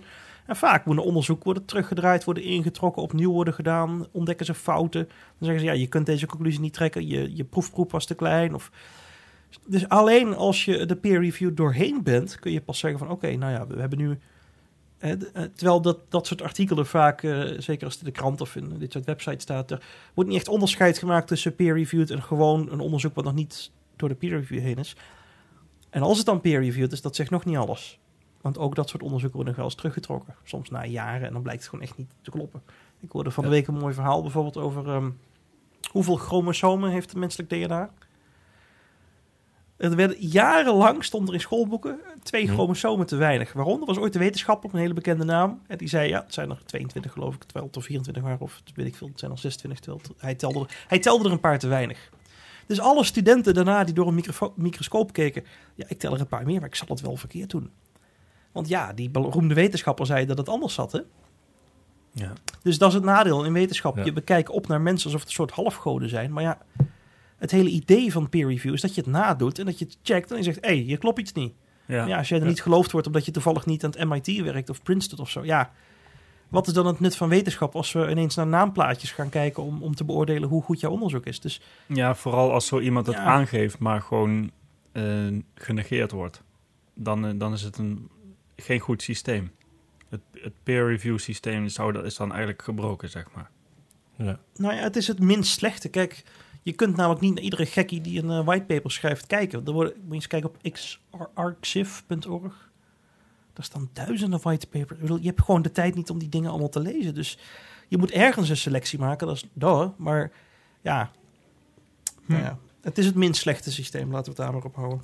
En daar wordt aan gewerkt om dat te verbeteren. Dat is misschien ook een keer een leuk onderwerp. Om, eh, daar kunnen we heel veel over zeggen, namelijk om daar eens een aparte aflevering aan te wijden. Nou, we gaan in ieder geval... we gaan van het minst slechte systeem gaan we over naar het beste systeem. Namelijk Marlons werk. Ah, Yes. ik ben Ja. heel benieuwd. Marlon, jij, eh, jij doet iets met eten, maar wat doe je precies? Vertel. Ja, ik, ehm, ik kook voor een grotere groep, zullen we zeggen. En ehm, eigenlijk gewoon eh, eten wat, je, wat jullie zelf maken. Gewoon thuis. Maar dan voor een grote groep. Je, Ja. Wa- wat, waar praten we over? Hoeveel mensen eh, maak je doorgaans eten voor? Ongeveer 35 man. Daar koken we voor. En dan is dat eh, avondeten of middageten of lunch of ontbijt? Of... Av ja, avondeten. Echt warm eten. We noemen Alleen de avondeten? Ja, alleen avondeten. En dat Oké. doe je soms. V- Voor de luisteraars die Marlon eh, niet kennen persoonlijk. Hij werkt dus in Zwifterband. Bij een van de scholen die daar wordt gehouden. En dan, eh, ik wist Ja. dat ook niet hoor. Maar dat, eh, ja, ze krijgen daar dus warm eten. Wat een luxe. Lekker. Ja, smiddags krijgen ze warm eten. Nice. Het heeft als voordeel ook dat degene die dan het eten moeten koken, zoals ik, die dan ook niet te laat hoeven te werken. Dat je ook op tijd eh, klaar kunt zijn. Dat is ook een van de redenen. Dat je gewoon om vijf uur klaar bent. Maar je hebt dan eh, het warme eten al binnen, hè? dus dat is altijd wel een goed teken. Hè? Maar, wij, maar woon je daar op locatie? Of... nee, ik woon niet op locatie, nee. Oké. Ik woon in, ehm, in Overijssel, woon ik inmiddels. In Oké. Kampen. En is En, dat eh, een, een dagelijkse baan die je hebt? Daar eh, eten koken? Nee, ik doe het eh, drie dagen in de week. Oké. Ja. Hoe, hoe lang doe je dat al? Dit doe ik al, ehm, even kijken, zo'n anderhalf jaar. We gaan naar de twee jaar toe, doe ik dit allemaal. Hoe ben je eigenlijk daar terechtgekomen? Bij die... Nou, dat, nou zo, degene die dan ehm, het woord Zwifterband horen, dat is hier een, eh, een eh, grote congreshal. En ehm, ik ben hier eh, gekomen toen dus het van één naar twee congreshallen, toen er nog een congreshal werd bijgebouwd. Toen ben ik hier oh, je hebt terechtgekomen. daar geholpen bij die bouw toen. Ja, Juist. ja, ja, Voor de ja, bouwploeg ben ik dus begonnen ja. met koken. Daar heb ik mee geholpen. Dus daar daar kookt je dus voor 100, 100 120 man. Heb, heb jij ook voor in- 120 man gekookt? Ja, in de piektijd was het eh 120 man. Dat was een hele korte Hoe periode kook je voor zoveel mensen? Ja. Gewoon de logistiek, zeg maar. Want dan zet je een enorme pan rijst op een vuur. Hoe, vertel dat eens. Hoe, Ja, dat is een goede vraag. Ehm, ik, ik, ik, ik, was, eh, ik ben niet opgeleid als kok, hoor. Dus ik ben ook echt eh, een hobbykok eigenlijk. Heb je daar leren Gewoon- koken? Sorry, Ik heb daar, sorry ik jongens, heb het is daar- vandaag niet goed zijn gelukt. moeder kan heel goed koken, dat weet ik. Maar Nee, mijn moeder kan heel goed koken, ja. Nee, ik, ik, kon, ik heb thuis leren koken gewoon. En voor mezelf. Maar ik heb hier groot leren koken. Echt voor heel veel man, wat jullie zeggen. Voor, eh, hoe kook je nou voor 100 man? Dat wist ik ook niet. Maar bijvoorbeeld, ik zal een voorbeeld noemen. Als je bijvoorbeeld eh, een biefstuk bakt, hè. Dat, is- dat, dat zit heel veel tijd en eh, er moet ook heel veel tijd in gestoken worden... om een lekker medium rare biefstukje te bakken. Ja, niet te heet. Ja. Niet te heet, noem maar op. Maar hoe doe je dat nou voor zoveel mensen? Voor 30 man, voor 50 man? Nou, eigenlijk als je het eenmaal weet, is het heel makkelijk. Je, je, je bakt een biefstukje gewoon, ehm, niet te lang. Gewoon dat het bruin is. En je gaat niet bekijken van dat het eh, helemaal rare, eh, medium rare is of rare, wat dan ook. En dan ehm, laat, zet je het allemaal apart. Dus eh, stel je voor, je doet voor 30 man biefstuk bakken. Doe je 30 biefstukjes bakken. Zet het apart. En als je het gaat opdienen, dat doe je dan 10 minuten van tevoren. Doe je het in de oven, 180 graden. En dan totdat het... Je kan in eentje een kerntemperatuur doen. Tot het eh, zoveel graden, 53 graden. En dan eh, kan je het uitserveren. Kan je het even laten rusten en dan uitserveren. Dus heb je gewoon voor 30 man, of voor 50 man, of voor 100 man... heb je biefstuk in één keer klaargemaakt. Oh, Oké, dus ik, ik leg even uit, want wat doet het met een biefstuk als je dat in de oven zet dan?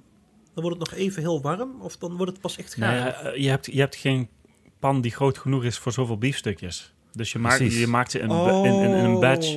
Oh, je pakt een Ja. paar biefstukjes en dan hup, aan de kant weer een paar in een pannetje. Hup, aan Juist. de kant. En Oh, uiteindelijk ik maak je snap ze hem. weer Ja, je hebt natuurlijk geen pan. Oké, oké, oké. Ja, Ja. ik ben echt een noob hier, hè. Dus, Nee, nee, nee dat maakt niet. Alle vragen zijn... Maar het is ook dan dat je dan controle hebt over jouw eh, product. Je, je hebt er echt controle over dat je voor 30 man in één keer het kan uitserveren in eh twee, drie minuten.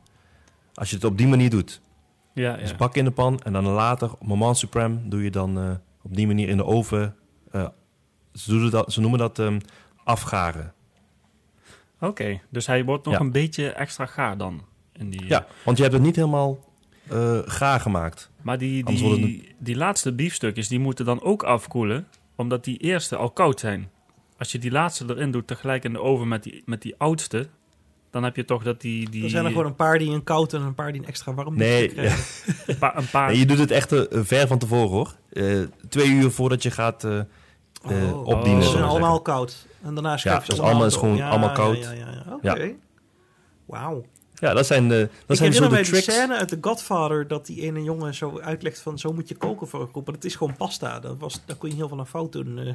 Ja. En ik ben ook vergeten hoe dat moest. Iets met veel tomaat, maar ik weet niet meer. Wat het was precies. Dus je was aan het vertellen, je hebt, eh, je hebt dus, dus al die biefstukjes klaargemaakt. Maar ja, ik neem aan, die mensen eten niet alleen maar biefstuk. En, Nee. eh, dus wat maak je nog meer? Is het gewoon eh, rijst en bonen? Of eh, wat, wat maak je nog meer erbij? Ja, eh, op, bij het biefstuk. Ja, Ja, dat is ehm, ehm, een gerecht, daar maak je eh, ehm, witlof, witlof bij. Dat is als garnering. Ehm, we maken ehm, aardappeltaartjes. Dat is ook van tevoren al gemaakt. Dat hoef je ook alleen maar in de oven te doen. Ehm, je maakt eigenlijk vooral eh, producten wat je ehm, makkelijk kan uitserveren in één keer. Dat is eigenlijk de, de truc. Als je voor een Gaat grote het groep allemaal met elkaar in de oven? Of zijn het verschillende ovens op verschillende temperaturen? Voor de ene Nee, voor bief, nee. de ander voor aardappel, de andere... Nee, je doet alles op, eh, in dezelfde oven. 180 Oké. graden is echt de magic number. Als je iets niet weet hoe, eh, hoe warm je het moet ehm, ehm, eh, afgaren, zullen we maar zeggen, zoals ik eh, net zei. 180 graden is altijd goed. dan duurt het gewoon of langer of korter. En dan is, juist, dan is het juist. goed. Maar 180 graden is echt eh, een nummer die je kan onthouden. Ja. Hoe, hoe, hoe was dat voor jou eigenlijk de eerste dag dat jij voor 120 man moest koken? Was er, was er, was- Een, eh, was er iemand die jou onder de hoede nam? Of was het van, hey, hier, is de, hier is de kitchen, eh, zorg maar dat het zo laat klaar is? Of, eh, Nee, gelukkig ben ik echt onder de hoede genomen inderdaad. Want eh, als je dat moet doen, en voor de eerste keer, dan word je echt helemaal gek. Ik zou zwaar Dus- zenuwachtig worden. Ja, dat is zeker hoor, dat is zeker. En iedereen maar, met voedselvergiftiging de volgende dag. Ja, ja. Ik denk het ook. Dan heb je wel een eh, biefstuk. die groep gereduceerd inderdaad. Als je Eh. dat doet. Nee, ehm, nee we, we- we werk- werken met een team. Dus je hebt wel altijd wel ervaren mensen die erbij zitten. Als je, zeker toen ik begon. Ehm, nu, dus eh, dat gaat helemaal goed hoor. Je wordt goed opgeleid wat dat betreft. Ja. Oh, dat is wel goed. En Ja. later ben je dus gaan werken voor eh, een vaste groep van ongeveer 35 man. Waar je dan drie Ja. keer per week eten van maakt. ja, inderdaad. Is het zo dat jij eh, mag, eh, suggesties mag geven voor het menu? Of is dat menu al bepaald door iemand anders? Ja, de menu is al bepaald. Omdat dat zijn van die cursussen. Die doen zoveel weken. En dan het is, we hebben één keer tijd ingestoken om echt een gebalanceerd ehm, acht weken menu te hebben. Acht weken, die weken. acht weken gepland. Ja, vooruitgepland. Wauw. Oh, over drie weken hebben we op woensdagmiddag Ja. warme Ja, spruitjes. dat weet je precies. Dat weet je precies. Is ook, is ook voor de inkoop is dat handig. Want eh, voor, ze doen eh, voor het vlees, dat komt dan eh, gekoeld binnen. Dus je kan het eh, gekoeld houden. Dat komt dan anderhalf week van tevoren dat je het nodig hebt, komt het binnen. Ehm, en ehm, de boodschappen, de aardappels en de, en de groenten, de uien en dat soort dingen... die komen er echt dan in die week, een paar dagen van tevoren, komen die binnen. Dus het is echt, echt helemaal op elkaar afgestemd. Hebben jullie wel eens meegemaakt dat, je, dat er een probleem was met de toelevering, waardoor je eh, snel moest switchen van eh, menu of zo? Voor iets dat je niet kon maken? Nou, we hadden één keer eh, op het menu staat... we zitten hier dicht bij, eh, bij het visserdorpje Urk. Wel bekend van de, de gereformeerde gelovigen, zullen we maar zeggen. En de lekkere eh, kibbelingen, hè? Precies. Zo. Jan weet waar ik over praat. Ja, voor de luisteraars. Marlon heeft mij een keer meegenomen. Hoe heet dat tintje ook alweer waar we naartoe gingen, Marlon? D- dit was... ehm, ehm, hoe heet die ook weer? Je hebt namelijk twee hele goeie. Dus Van de Vant, daar zijn we niet geweest. Oh, Die is heel goed. En die andere is... Dat moet ik even opzoeken. Breed ja, of... nou ja. ehm, nee, ik weet het niet meer. En in ieder geval, het was in Urk en dat was super goede kibbeling. Echt. Als je daar Maar hebt de- gegeten... Kibbeling is kibbeling, maar de saus maakt het, dat maakt het magisch, hè? Ja, maar de kibbeling zelf ook hoor. Want wij Ja, hebben kibbeling- ja, oké, maar... ik bedoel- hebben- Het is hier- echt een verschil, hoor. hier op, Ja? op, Oh, eh, ja. bij ons in de stad op zaterdag, dan hebben we markt. En dan is er ook een, een viskraam met, ehm, met hele, hele goede kibbeling. Die, die jongens die die eh, kraam hebben, die komen ook niet hier uit de buurt. Die, eh, Ja. de je hoort aan de accent dat ze meer uit het noorden komen van, eh, van het land. Dus wie, wie weet komen ze wel, wel daar vandaan. Maar, maar die, het, gewoon, eh, het, het vlees van de kibbeling is zo ontzettend eh, goed. Hij is, eh, hij is zacht, hij is vlezig, hij is... hij valt op de juiste moment valt hij uit elkaar op je tong, weet je wel. Vol Ja. van smaak. Dus het maakt heel veel uit of dat je een spons zit te eten van, van, Sjaak- vet uitloopt, ja. van Shaki Den Haag. Of als je een goede kibbelingzaak hebt. Ja, Ja. Als kind echt- dacht ik dat kibbelingen, dat zijn van die kleine visjes die ruzie maken. Maar dat, dat schijnt toch niet zo te werken? nee, dat is, Nee. dat is kibbelen. Dat is Oh. Vandaar mijn verwarring. Vandaar. Vandaar die verwarring, ja. In Dat ieder geval, dat, het was heerlijk eten daar. Dat was echt Ja. heerlijk, ja. ja. Maar goed, er was dus een situatie waardoor jij... eh, Dus, ja, dus die situatie, dat er kibbeling werd gehaald voor eh degene die hier eh, aan het eten waren. Ehm dat hebben we één keer in de zoveel weken. Maar het, die dag waaide het echt, hier kan het heel goed waaien op de polder. Dus het waaide echt verschrikkelijk. Ehm, het waaide zo hard dat de brug op de A6 richting Urk was afgesloten. Die, je mocht er niet overheen.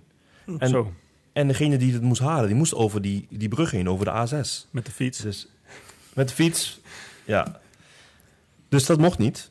Dus eh, werd er gezegd, ja, we moeten iets anders verzinnen in plaats van die, van die eh, kibbeling. Dus eh, ja, dan was het wel even schakelen van wat ga je dan eh, bereiden voor, eh, voor, die, voor die cursisten die dan hier zijn, om dan toch een volwaardige maaltijd voor te schotelen. Maar Maar krijgt, dat dan die, gelukt. eh, dus, krijgt dan die lokale shawarma-zaak het heel druk in één keer? Of, nee, we hebben, zelf, we hebben zelf iets kunnen produceren. We hadden nog wat Ah. eh, ehm, vissticks in de vriezer liggen, dus oh die ja, hebben ze ja. lekker kunnen eten. Ja. En die, pakket. en die studenten, maar, "Ah, is dit nou kibbeling?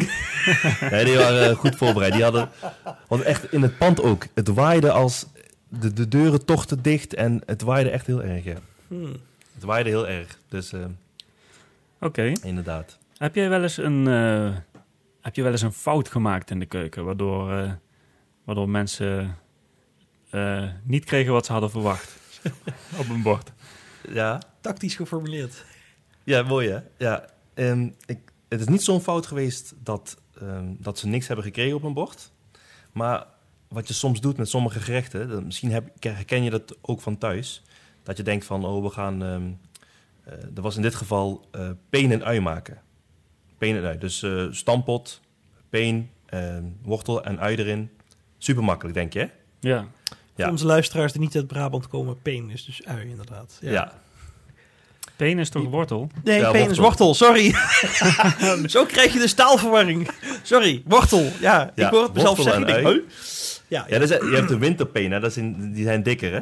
Wortelen zijn eigenlijk die dunne die aan Ja. zo'n... eh, ja. Zo'n peen Bosjes is een, zitten. eh, die aan de paard geeft, zeg maar. Precies, ja. Of als Maar- studenten. Of als student inderdaad, in dit geval. Maar wat je, wat je dan doet, wat we dan deden, is je gaat dan overschatten van... Oh, dit is een makkelijk gerechtje, dat, dat redden we wel, weet je wel, in die tijd dat je het moet maken. Dus dan ga je eigenlijk een beetje eh, mentaal ga je rustiger aandoen, weet je wel. De- je kent het wel. Ja, je zet alvast Bob Marley aan. Inderdaad, Eh, ja. En eh, dus toen kwamen, liepen we wel, liep het wel even fout. Dat we toch wel meer tijd nodig hadden dan wat we hadden gedacht. Dus dat is wel een van de fouten die je niet moet maken. Nooit overschatten. Nooit overschatten van, oh, dat is een makkelijk gerecht, dat lukt me wel. Gewoon full focus eh, het gerecht klaarmaken. En dan is het altijd, altijd focus houden. Hoe, is eh, hoe streng zijn ze daar met het eh, nakomen van de tijdstippen? Zo laat dit, zo laat dat. Ja, Nou, dat is, een foutje kan gebeuren natuurlijk, dus het is niet super erg. Maar ehm, ja, gelukkig is het niet vaak voorgekomen, dus ik weet niet als het heel vaak voorkomt dat, ze- wat ze dat gaan doen. Maar Je het zijn heel schappelijk hoor, Eh, dat is geen, geen probleem. En, maar ik heb trouwens nog een, nog een fout. Ehm, we hebben ook, eh, dit dit is echt eten wat jullie allemaal wel, eh, wel vaak thuis eten. Ehm, Turkse pizza. Hmm. Lusten jullie dat? Turkse pizza? Eet je Ja, ja, tuurlijk. Turkse pizza is eh lahmacun, hè? Ja, Ahmadjoub, ja. lahmacun. Ja. Dus, Ik eh, weet niet wat jullie zeggen, maar ik geloof het gelijk. Ik glimlach erbij. Met, met knoflook en sambal. Dat is eigenlijk een... Uh, lahmacun is een, is een Turkse pannenkoek van... eh, eh, net als een, eh, een wrap, zeg maar. Van, volgens mij van tarwebloem gemaakt. Vouwen ze dat ook op? Zo, rollen ze dat op? Ja, Ja. En, en over die pannenkoek, over die... Over het deeg zit zeg maar eh, gekruid gehakt zit er overheen. Juist. En vaak Ja, heel- heel, ja, heel fijn gehakt. En, en dat, dat is eigenlijk de, de Turkse pizza gewoon op zichzelf. Meestal doen ze daar uien en wat groenten, hè, wat, wat gesneden tomaatjes en zo. En een beetje azijn gooien ze eroverheen. Kun je het zo eten. Goed. Of je kunt hem nog aanreiken met bijvoorbeeld eh, gemarineerd kipfilet of zo. En dan samen met eh uien, knoflook en, eh, en wat gesneden groenten. Ja. Maar, of kebab. Kan je of- het ook eten? of kebab, ja. Dat is ook heerlijk. Maar zo serveren we het helaas niet hier. Wij eh, doen Geen met kippendijen los. Geen knoflook en sambal op tafel. eh. Ja, dat, dat wel, dat wel. Maar Oh, dan wel. alles... Ze moeten het zelf, voor, zelf eh, in elkaar zetten. Oh, leuk. Maar wat er toen gebeurde, dat is ook een beetje overschatting. Ehm, je moet natuurlijk voor 35 man moet je dat Turkse pizza's in één keer uitserveren. Dus wat we deden, is op een plaat, ook in de oven, en heel tapsgewijs deed je dan al die Turkse pizza's op elkaar zetten. Die kwamen uit de diepvries. Dus we dachten van, oh ja, die hebben twee, drie minuten nodig op 180 graden, de magic number. En ehm, doe je dan eh uitserveren daarna. Nou, wij, wij hebben het uitgeserveerd. En toen ehm, kwamen we bij de eerste tafel aan, hadden we het eh, neergezet, hun hadden het verdeeld op borden. Toen gingen ze onder die Turkse pizza kijken, zagen ze allemaal ehm, bevroren eh, kristal. Van die kristalletjes, zullen we zeggen, op je pizza. Dat het nog helemaal niet gaar en warm was. En die stonden Dus- al op tafel bij de... Ze stonden al op tafel, ja, op de borden van de persoon. Oké, oké. Dus toen, dacht ik, toen dachten we van, oh, eh, de pizza's zijn niet goed. Oh, oh, oh, oké. Ehm, weer terughalen, weer in de oven gedaan. Dus dat was ook weer eh, tien minuten verder dat we, voordat we weer konden eten. En alle studenten, ah, daar gaat onze lunchpauze. Ja, ja nee, dat, dat viel wel mee. Maar het is in ieder geval wel van die momenten waar je denkt van... eh, je hebt het onder controle. Ehm, je hebt, eh, we hebben alle tijd. eh, het was een heel relaxed gerechtje eigenlijk. Hè? Je hebt alle tijd. En dan maak je zulke fouten. Dus dat is Dus eigenlijk, helemaal niet... eh, eigenlijk wat ik hieruit opmaak is dat je gewoon de gedachte, we hebben alle tijd, dat, dat is de... Zo werkt het niet. Nee, Dat is zeg maar, ja, dat is de fu- funeste gedachte. Juist. Ja. Je moet het niet overschatten. Ja, Dus dat, dat zijn een beetje de, ja, de, de blunders die, we, die ik hier eh, gemaakt heb, eh, helaas. Maar ja, heb, jij weer ook, een mooi verhaal, hè? heb jij ook iets te maken met eh, inkoop van die dingen, of doe je alleen de bereiding? Ik doe alleen de bereiding, ja. Dus eh, wat ik net al uitlegde, ehm, het de menu is eh, acht weken, is al helemaal ehm, klaar. En ehm, er zijn dus dan eh, twee dames die dan echt de inkoop doen. Dus hebben ze van die inkooplijsten.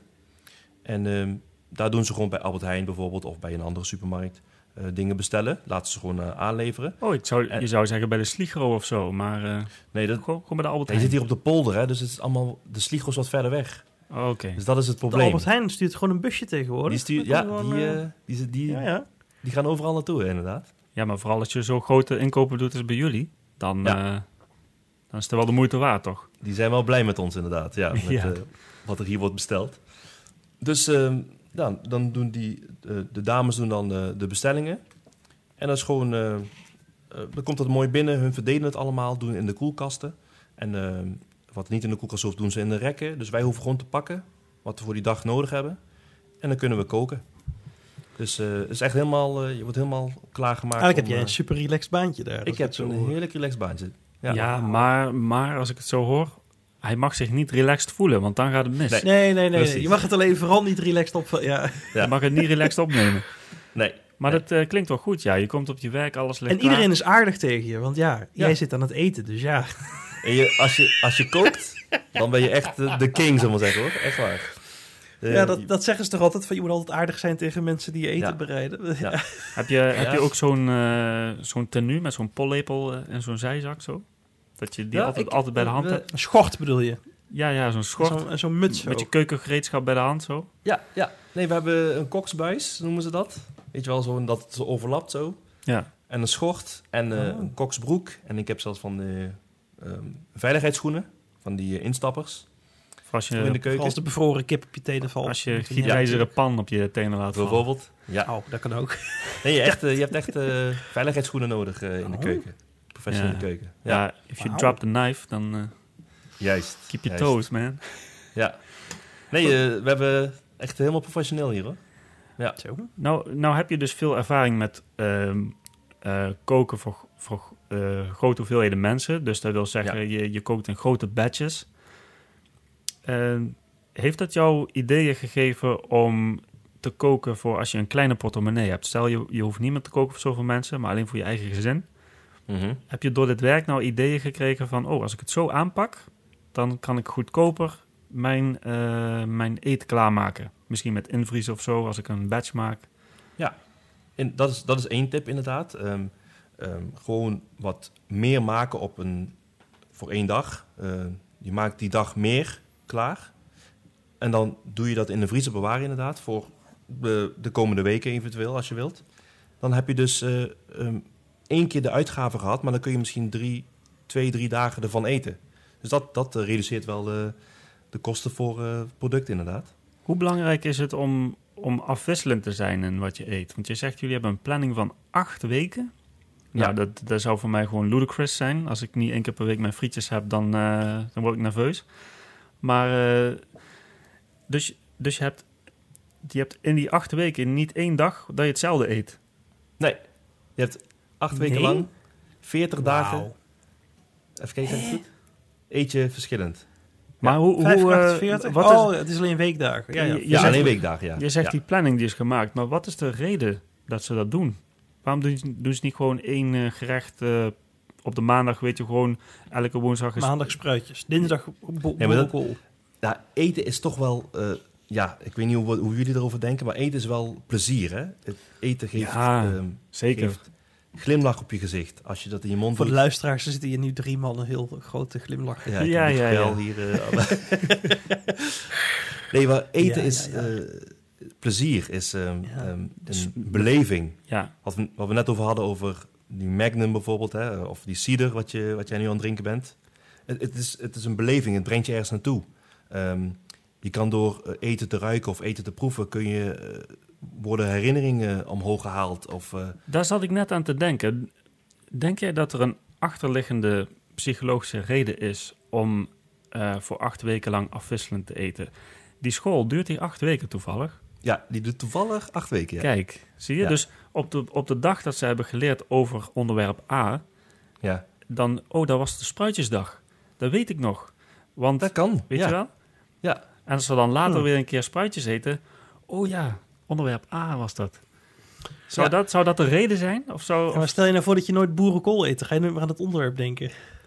Want het Nee. was dan... eh, nee, maar dan... ehm, ehm, is het niet meer gewoon dat ze denken willen gevarieerd en eh, dat het een beetje gezond is en dat je van allerlei groenten en ik, vraag me, ik vraag me af hoe dit met eten zit. Want ik heb wel een, eh, een hersenwetenschapper eh, gehoord en een podcast van NPO Radio 1. Mm. Dat was de nachtopname. En toen hadden ze, hadden ze een hersenwetenschapper aan het woord die ook een muzikant is. En hij had dus een studie gemaakt van, het, van de relatie tussen muziek en, eh, en, en de intelligentieniveau, zeg maar. En wat hij ontdekt heeft, is dat de afwisseling, juist de afwisseling van muziek, dus hij zegt, als je, of je nou jong bent of oud, maar als het jong is, is het eigenlijk heel belangrijk, maar ook of ouderen hebben er baat bij, zoveel mogelijk verschillende genres muziek luisteren. Want iedere genre muziek prikkelt de hersenen op een andere manier. En hoe, hoe, Oh. hoe, veelzel- hoe veelzijdiger jouw muziekkeuze is, hoe, hoe meer je open staat voor verschillende soorten muziek, hoe meer synapsen er in je hersenen worden aangemaakt, die dus ook, waar dus ook weer nieuwe ruimte ontstaat om andere dingen op te slaan. Dus die, die kinderen die leren veel beter dingen in, eh, met hun studie, als ze ook heel veel verschillende soorten muziek luisteren. Dus dat komt nu in me op als ik hoor heel veel verschillende soorten eten. Zou Ja. dat, dat smaak is inderdaad een beleving. Is ook een, Ja. een ervaring waar je hersenen op reageren. Dat zou misschien een reden kunnen zijn, dat bedenk ik me. Ja. Jij maakt het wel weer erg eh, filosofisch. eh. Ja, wetenschappelijk probeer ik. ja, ja, ja. Ja, ik, ik zou het graag willen beamen. Wat je zegt, want ik, ik weet zeker dat wat jij zegt, dat klopt, hè? Want eh, dat, dat, dat, dat gebeurt om met eten. Als jij, eh, ja, niet, zal niet met aardappelen zijn, met een gekookte aardappel. Zul je dat niet zo snel hebben. Een goed we- gekookte aardappel met een beetje jus. Oh, Ja, maar wat, ja, ja dat is zeker lekker inderdaad. Dat is, dat is, eh, moeten we, daar zijn we Niet Nederlanders voor, hè? Ja, we Dat- zijn wel de, we, aardappel, ja. eh, we zijn wel de aardappeleters. We zijn wel de aardappeleters, Zo. ja. ja. Het is trouwens een goed programma trouwens op NPO. Aardappeleters. Ja? Oh. Die ken ik Ja. niet. Is daar een op tv of radio. Nee, op, op televisie. NPO, eh, oh. Ja, ja. ik, ik heb al 15 jaar geen tv meer. Maar oké, Dat ja. je kunt terugkijken online. Maar Oh. ehm, nee, eh, met bepaalde gerechten, couscous of noem maar op, een bepaalde salade, dat geeft echt wel ehm, je verbeelding, ehm, je herinnering daarop terug wat je, wat je toen eh, at of wat je toen, ehm, waar je toen was. Eh, op vakantie of wat dan ook. Of je ziet je moeder in de keuken staan en, en die maakt dat gerecht. En als je dat weer eet, dan denk je aan dat moment Ja. dat je je moeder zag en dat je dat rook. Dat zijn wel, dat doet eten echt met je. Ja. Maar in dit geval, eh, voor die cursus hier, is het echt een beetje om een gevarieerde ehm, eh, maaltijd te krijgen in die acht weken. Dat je verschillende groentes hebt, verschillende maaltijden. Dat is echt een beetje ook op praktisch eh, ingericht. Hm. Dus jullie hebben allebei een beetje gelijk in, dat, eh, in dit geval, inderdaad. Ehm, als, Ik als vind we- het wel super deluxe. Gewoon acht weken lang iedere dag ander eten. Ja.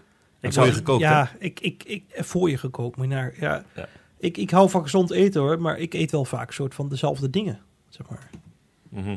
Dus ik heb gewoon een bak salade, maar ja, daar varieer ik. Het zijn wel heel veel salades, een beetje rucola en een beetje eikenblad en een beetje... Maar dat is wel iedere week dezelfde bak salade, zeg maar.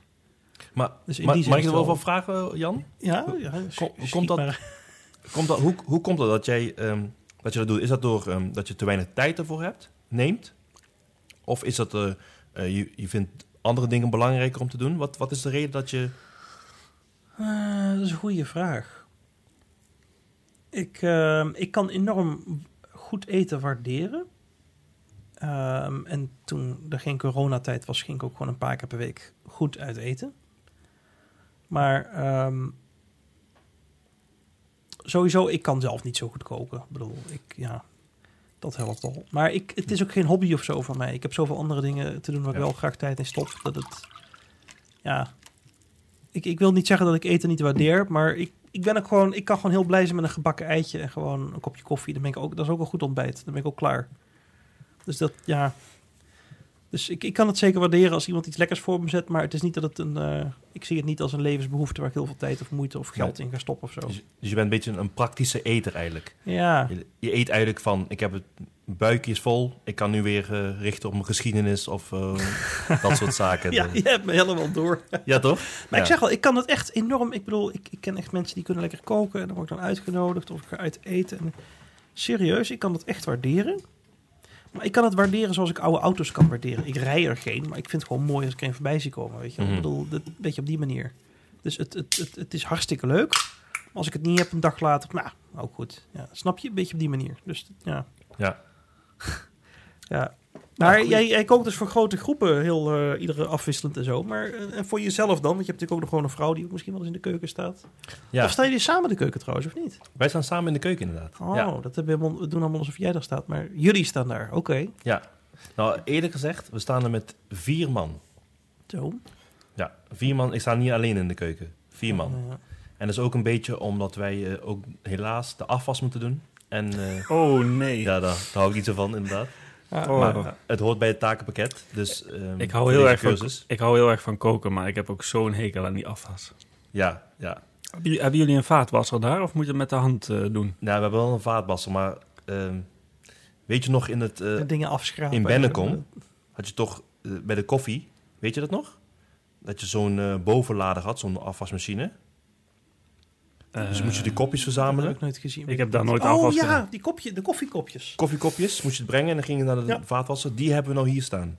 Oh. Dus het is, het is wel, het wordt wel voor je gewassen, maar je moet wel heel veel werk eh, eraan eh, aan doen. Maar eh, dat, daarom staan we met z'n vieren hier in de keuken. Dat is eh, de reden, omdat het afwas en eh, dingen opruimen, de keuken schoonmaken, hoort er allemaal bij. Allemaal bij de takenpakket. Wordt dat ook, laten het ook netjes achter en zo. Dat ja, helemaal, eh, helemaal... eh, dan wordt dat al tijdens het koken gedaan? Dat het een beetje bijgehouden wordt? Soms wel, ja. Soms hebben we even de tijd ervoor. En dan eh, ehm, gaat een van ons gaat dan even wat af, afwassen alvast en opruimen. Dan heb je dat al gehad. Ja. Maar het merendeel moet je echt wel eh daarna doen. Na de, Jij, jij hebt met jouw werk natuurlijk nou heel veel eh, variatie voorbij zien komen. Hè? Zoals ehm, planning van acht weken alleen al. Ja. Eh, zit er iets bij waarvan je zegt van... eh, nou, ik vind dat mensen dit gerecht toch zeker één keer gegeten moeten hebben. Hè? Ik bedoel, als je kind bent en je woont bij je ouders... ja, eh, eh, jouw eh, moeder die komt uit de... Uit An- Aruba. Aruba. Ja. Dus daar liggen de gerechten iets eh, meer gekruid dan in Nederland, denk ik. meer eh. kip en meer kruiden. Maar, maar, maar, maar in Nederland, als je gewoon Nederlandse ouders hebt, dan krijg je gewoon spruiten, weet je wel. En dan eh, Ja. eet maar. Is dat een ding Maar- op Aruba trouwens? Spruiten? Ja, zijn dat dingen op? Is dat iets wat ze in Aruba ook eh, eten, spruiten? Eh, nee, spruiten niet. Wel andijvie en eh, kool, kolen. Maar spruiten niet, nee. Gelu- Spruiten gelukkig niet. voor sommigen. Praise the Voor Lord. alle kinderen. Ik weet dat er ook kinderen naar deze podcast luisteren. Als je niet van spruitjes houdt. Ja. Je kunt altijd nog naar Aruba verhuizen. Ja, je kunt, je, je kunt adoptiepapieren invullen en dan... eh, Maar ik, ik, moet, ik moet bekennen, misschien, eh, spruitjes zijn wel een van mijn lievelings trouwens, maar vaak ligt het aan hoe de ouders dat hebben gemaakt. juist. Ja, ja, ja. Ik heb een keer verschil. Ik heb een artikel Ja, ja, ja. gelezen over spruiten en er was een, Ja. een voedingswetenschapper aan het woord en die zei, hij was eigenlijk heel erg tegen spruiten. Daarom ging ik het artikel ook lezen. Ja, ja. Maar hij zegt spruiten moeten zo specifiek worden klaargemaakt. Er zit een bepaalde, Stof in. er zit een stofje in waar je darmen heel erg op verkeerd op kunnen reageren. En als je de spruiten niet goed gemaakt hebt, dan is dat stofje in een te grote hoeveelheid aanwezig. En dan is maar het, was de eh, clue niet gewoon dat je ze niet te lang moet koken? ja, De fout die veel mensen maken is dat spruitjes te lang koken. Niet te lang, maar ook niet te kort. Er zit Oh. een bepaalde, er zit een Ja. bepaalde, Oké. ehm, hoe noemen ze een mooi woord, Marlon? Ik ben, Finesse. ja, finesse. Kun je dat Ja. voorstellen? Finesse bij spruitjes, maar het is echt waar. Dat is echt waar. Ja. Ik, ik heb een keer spruitjes gegeten, die waren inderdaad heel lekker. Maar ja, dan moet je maar net weten. En trouwens, dat weet jij vast wel, Marlon. Hoe maak je nou spruitjes fatsoenlijk klaar? Ja. Ehm, wat de, de fout wordt gemaakt. Goeie, ja, tips, tips eh, voor, voor spruitjes. Wat de fout vaak wordt gemaakt, is dat er te veel water wordt gebruikt. Dus het, de spruitjes in heel veel water koken. En dan tot het gaar is. En dan opdienen. Dan heb je dus zo'n vieze spruit waar, allemaal, waar we allemaal trauma's van hebben. ja. Zacht gekookt en noem maar op. Bitter en... eh, Juist, juist. Wat je moet doen, is de spruitjes echt niet onder water zetten. Dus een laagje Ja, je moet wel voor, als je voor een gezin kookt, moet je dan natuurlijk iets meer doen. maar, Maar, maar, niet je, helemaal onder water zetten. Ja? maar, maar je, hebt een, eh, je hebt niet een pan waar één bodempje spruitjes in liggen. Je hebt een pan met spruitjes die opgestapeld zijn, toch? Of heb je Nou, echt... Nee, hier doen we iets anders. Oké, Oké, vertel. Hier doen Laat we de jongen vertellen hoe die spruitjes klaar. Ik ben nu echt super benieuwd. Ja, voor, dus e- even heel kort. Hier, hier op de, voor een grote groep doen wij het in de oven. Wij stomen ze. Dus eh Oh. heb je in gaatjes bakken. Ja, 2,5 kilo in een gaatjesbak. En dan doe je het in, eh, in de oven. 7, 8 minuten. En dan zijn ze gaar. Maar Op zo- 180 graden zeker, laat maar raden. eh, nee, nee, stomen, stomen. Dus dat is 100 graden. Oh, Ja, dat is het kookpunt van water. ik val nu echt als water, door de ja. hè? Ja, oké, oké. Nee, niet uit. gewoon, Oké, Maar oké. als je het thuis moet maken, is dus de fout dat we het in te veel water doen. Dus je moet een klein beetje water, niet helemaal onder. Dat, het, dat, dat je de kopjes van de spruitjes nog een beetje ziet. Ja, maar dan dan kom je toch weer terug op mijn vraag. Ja, Je hebt dus spruitjes opgestapeld bovenop elkaar in de pan. ja, En dan vul je water aan totdat de bovenste spruitjes niet onder water staan. ja, Dat is de juiste hoeveelheid. ja. Maar, Zo halverwege en dan steek ze Halverwege, erboven. precies. Want Oh, als ze niet onder water staan, dan, dan, dan, ja, dan worden ze ook niet ze aan. Ja, Precies, ze moeten wel in watercontact zijn. Oké. Ehm, dus dat, dat moet je in ieder geval hebben. En dan met En- of zonder deksel? Ehm, zonder deksel. Zonder deksel, oké. Ja. Even koken, zonder deksel. En, is, natuurlijk, je moet Gooi je altijd met koken, gooi je bij in- jou... Sorry? gooi je ze in kokend water of laat je het water Op eh, koken vanuit koud, zeg maar, met spruitjes erin? ja, koken vanuit koud. Oké. Ja. Dus eh, koud water, Ik maak notities, maar de, jongens, is een hele wetenschap achter hoe je spruitjes kookt. Ja, is echt eh, Dit is belangrijk. is heel belangrijk. Dan koken, dan moet je... Wat heel vaak ook mensen doen, is dat ze weglopen bij hun fornuis. Hè? Ik weet niet of jullie dat doen. Maar het Ja, gaat op en lopen ze weg. ik niet maar hoor. eigenlijk is het belangrijkste dat je echt je product blijft... ehm de vorige keer in prikken. eh, Moet je er blijft- tegen praten ook en liefde geven? Of is dat alleen bij plantjes? Dat is alleen bij plantjes. Oh. Ja. Nee, maar echt gewoon aandacht geven aan je product op dat moment. En wat je dan doet, als het eh, goed gaar is, eh, op een goede manier, beetgaar, dan eh, ehm, een beetje boter erin. Nog in een boter een beetje water afgieten. Dus eerst het water afgieten en dan Afgieten, boter erin. boter erin. Nog een beetje glazig bakken, zullen we maar zeggen. Niet helemaal, maar even in, in de boter laten warm worden. En dan op die manier opdienen. Oké. Met nootmuskaat erop, zout, peper. Wauw. Dan heb je, dan heb je een goede spruit. Geloof het of niet, maar ik heb nou zin in spruitjes. Kijk, Ik heb nu, voor de luisteraars, ik, ik bestel mijn boodschappen via Picnic. Ik heb spruitjes toevallig. kijk, zo hoort dat. Ja. Ik, eh, Ik ben echt Ode benieuwd. aan de spruitjes, hè? Maar ja, ode ode aan de aan de spruitjes. spruit. Ik, heb toeval, ik ben een van die, die gekken die dan eh, een eh, speciaal stoomapparaat in zijn keuken heeft staan. D- Kan ik ze gewoon daarin mikken en dan eh, stomen maar? Ja, En hoeveel, zeker. minuut, hoeveel minuutjes dan? Ehm Want dat 7, 8 minuten. 7 beetgaar. Ja. Beet gaan, maar je moet het blijven... Kijk, het is, eh, ik zeg het uit- op gevoel, maar je moet het blijven controleren. Eigenlijk koken is proeven en blijven controleren. Oké. Dat je echt bij je product blijft, ja. Dit is nou voor het eerst in mijn leven dat Ja. ik te horen krijg hoe spruitjes nou echt gemaakt moeten worden. Juist. Dit is, eh, dit is heel belangrijke informatie, denk ik. Ja, ik moet zeggen dat ik, ik maak ook wel eens spruitjes klaar. Meestal in de winter trouwens, want volgens mij heb je ze dan... eh, nu, nu heb je alleen diepvriespruiten bij de picknick. Ik heb geen idee. Volgens mij in de zomer heb je gewoon verse spruiten of zo. Ja. Of in de winter bedoel ik. Ehm, maar wat ik dan doe, ik sta er dus al bij met een vork in te prikken de hele tijd. Van zijn ze al zacht genoeg of niet, op mijn gevoel. Ik wil ze nou eens niet, ik wil, er moet geen pulp zijn. Ze moeten nog een beetje, dat je er wel er met je vork, maar niet helemaal woep. op gevoel dus. Ja, Maar ehm, ik denk dat is dat mijn grootste fout is dat ik een klein beetje te veel water gebruik. Maar ik ben dan ook zo iemand, als ik ze dan afgiet, dan maak ik van dat water nog soep of zo, zeg maar. Oh, Dus Dat dat, ja, ik zou zuinige ouders. Daar gaat niets verloren bij mij. Dat Alles is wel, is wel, een- wel een goede houding voor als er echt eh, de eh, noodsituatie eh, is en er Ik geen vind het ook water zonde, meer. want als je dat water afgiet, dat is groen. Ik denk, daar zitten allemaal vitamines in. Die gooi ik niet door de... Maar dan heb je het al te veel gekookt, hè? Als het echt groen is, dan is het Een al beetje, een beetje groen. een beetje groen. Niet ja, groen een beetje groen, groen wordt het het wel. Ja. ja. Nee, maar als het goed gekookt is, dan zitten de vitamines nog in die spruit. En dat is dan ook het voordeel van stomen eigenlijk, hè? Ja, Stomen, dan, Zeker. dan geeft het product veel, veel minder materiaal af aan... eh, ja, er is geen transportmiddel om het af te Nee. geven, zeg maar. Nee. Alleen maar eh, stoom. Stoom. Meer alle niet. vitamines worden behouden inderdaad. Ja. Ja. Eh, is dat dan ook meteen jouw specialiteit in de keuken? Zo'n eh zo'n spruitjesgerecht? Of Spruitjes. heb jij... Of heb nee, jij... nee, nee. nee. Oké, oké. Wat, Nee, wat, wa- wat is je specialiteit? Nou, wat, we, wat we echt het lekkerste, wat we allemaal hier het lekkerste vinden, wat we in die acht weken koken, is een, eh een zalm lasagne. Wauw. Zalm lasagne. Dus, dus met Dat eh, klinkt gerookte zalm en met, ehm, even tussen aanhalingstekens, normale zalm. En dat in een tomatensaus met, ehm, tomatensaus met ehm, dus die lasagne bladen natuurlijk erdoor. En dat met bechamelsaus eroverheen, en kaas. En dat in de Oh. oven is echt verrukkelijk. Dus Oh. het is echt een aanrader om een keer zalmlasagne te maken. Ja, voor de luisteraars, het is 11 uur s'avonds als we dit opnemen. Maar ik heb nu ineens weer eh, geen honger, want we hebben kinderen in Afrika. Maar ik heb in ieder geval ineens weer trek. Ja. Ik, ik heb nou trek in zalm lasagne met spruitjes. Het kan een goede Hey, combi heb- zijn inderdaad. Ik heb Ja. nog een vraag over het eten daar trouwens. Want Ja. jij doet dan zelf niet de inkoop. Dat doen eh, een paar eh, andere eh, meiden dan, begreep Ja. ik, van jou.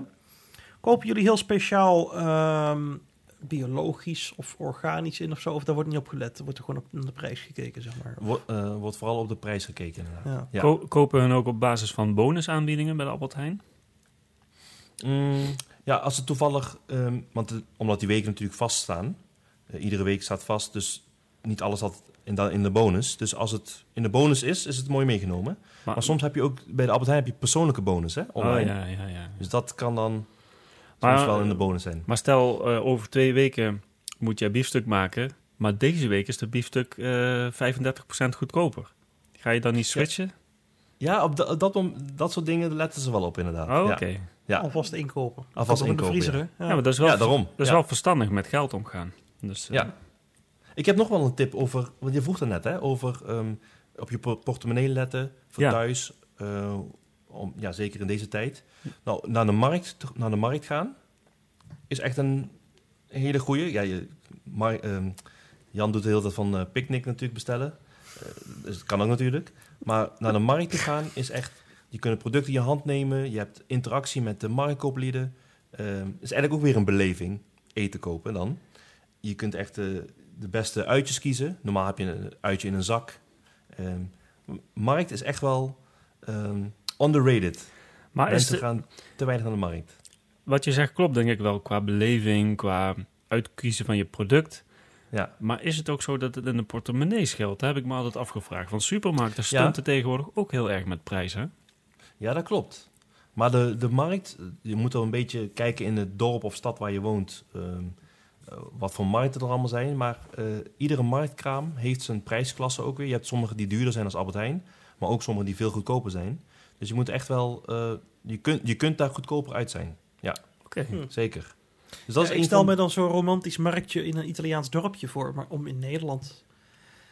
Ik weet niet, de markt, dat zie ik altijd, daar lopen altijd Afrikanen rond met van die karretjes. Die kopen dan voor drie weken tegelijk eh, tomaten in of zo. Ik weet, of, ja.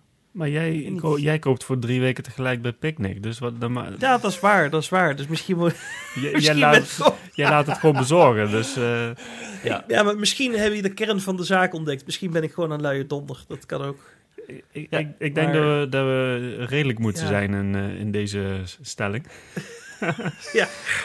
Nou ja, ik, ehm, ik, ik, de grap is, ik, eh, ik ken wel mensen die echt iedere week tomaatjes of aardbeien of zo op de markt gaan halen. En dan denk ik van, goh, je zou maar als dagvullend vermaak hebben dat je vandaag aardbeien hebt gehaald. En dat is dan je dagvulling. Nee, veel en mensen, doen dat, gewoon, veel mensen doen dat 's morgens vroeg. En dan hebben ze Ja. nog de hele nou dag die over. persoon die ik ken niet hoor, maar dat is Oh ja. dagvullend vermaak. Ah. Aardbeien of tomaten halen. En dan denk ik, als ik ooit, kijk ik ben natuurlijk parttime met pensioen. Maar als ik, als ik ooit fulltime met pensioen ben, dan wil ik dat... Dan wil ik één dag in de week, dat is wel mijn marktdag. Maar Ik, Zover ben ik heb het idee, eh, Jan, dat jij toch door gebrek aan ervaring nu een ongetoetste aanname doet over markt aankopen. ja, ja, ja. Eh, want, Ik, want eh, ik doe het wel eens. En mensen in mijn, eh, in mijn vriendenkring die gaan dat, doen dat elke zaterdag. Dat doe ik dan weer niet. Maar die, die gaan bijvoorbeeld om 8 uur s morgens staan ze op de markt voordat de rest van de dagplanning gedaan wordt. Ja. Doen ze hun aankopen voor die week. Wat Marlon zegt, letten ze op de prijs. Gaan ze met een grote tas met de wielen eronder gaan ze naar huis. Ja. En ehm, ja, ik bedoel, als je een gezin hebt en je, je kunt daar eh, een paar kilo fruit voor, eh, voor een paar euro krijgen, dan, eh, dan zal dat zeker schelen. Maar Ja. dat, dat hoeft dus geen dagvullende taak te zijn. Misschien, Nee, nee, nee. misschien als, je- als, je er, als je dat Misschien nooit... wordt mijn ervaring ook gekleurd door de mensen die ik toevallig ken en die dit doen. Ja, ik denk dat dat een beetje bias veroorzaakt, maar ik denk ook het de gebrek aan ervaring.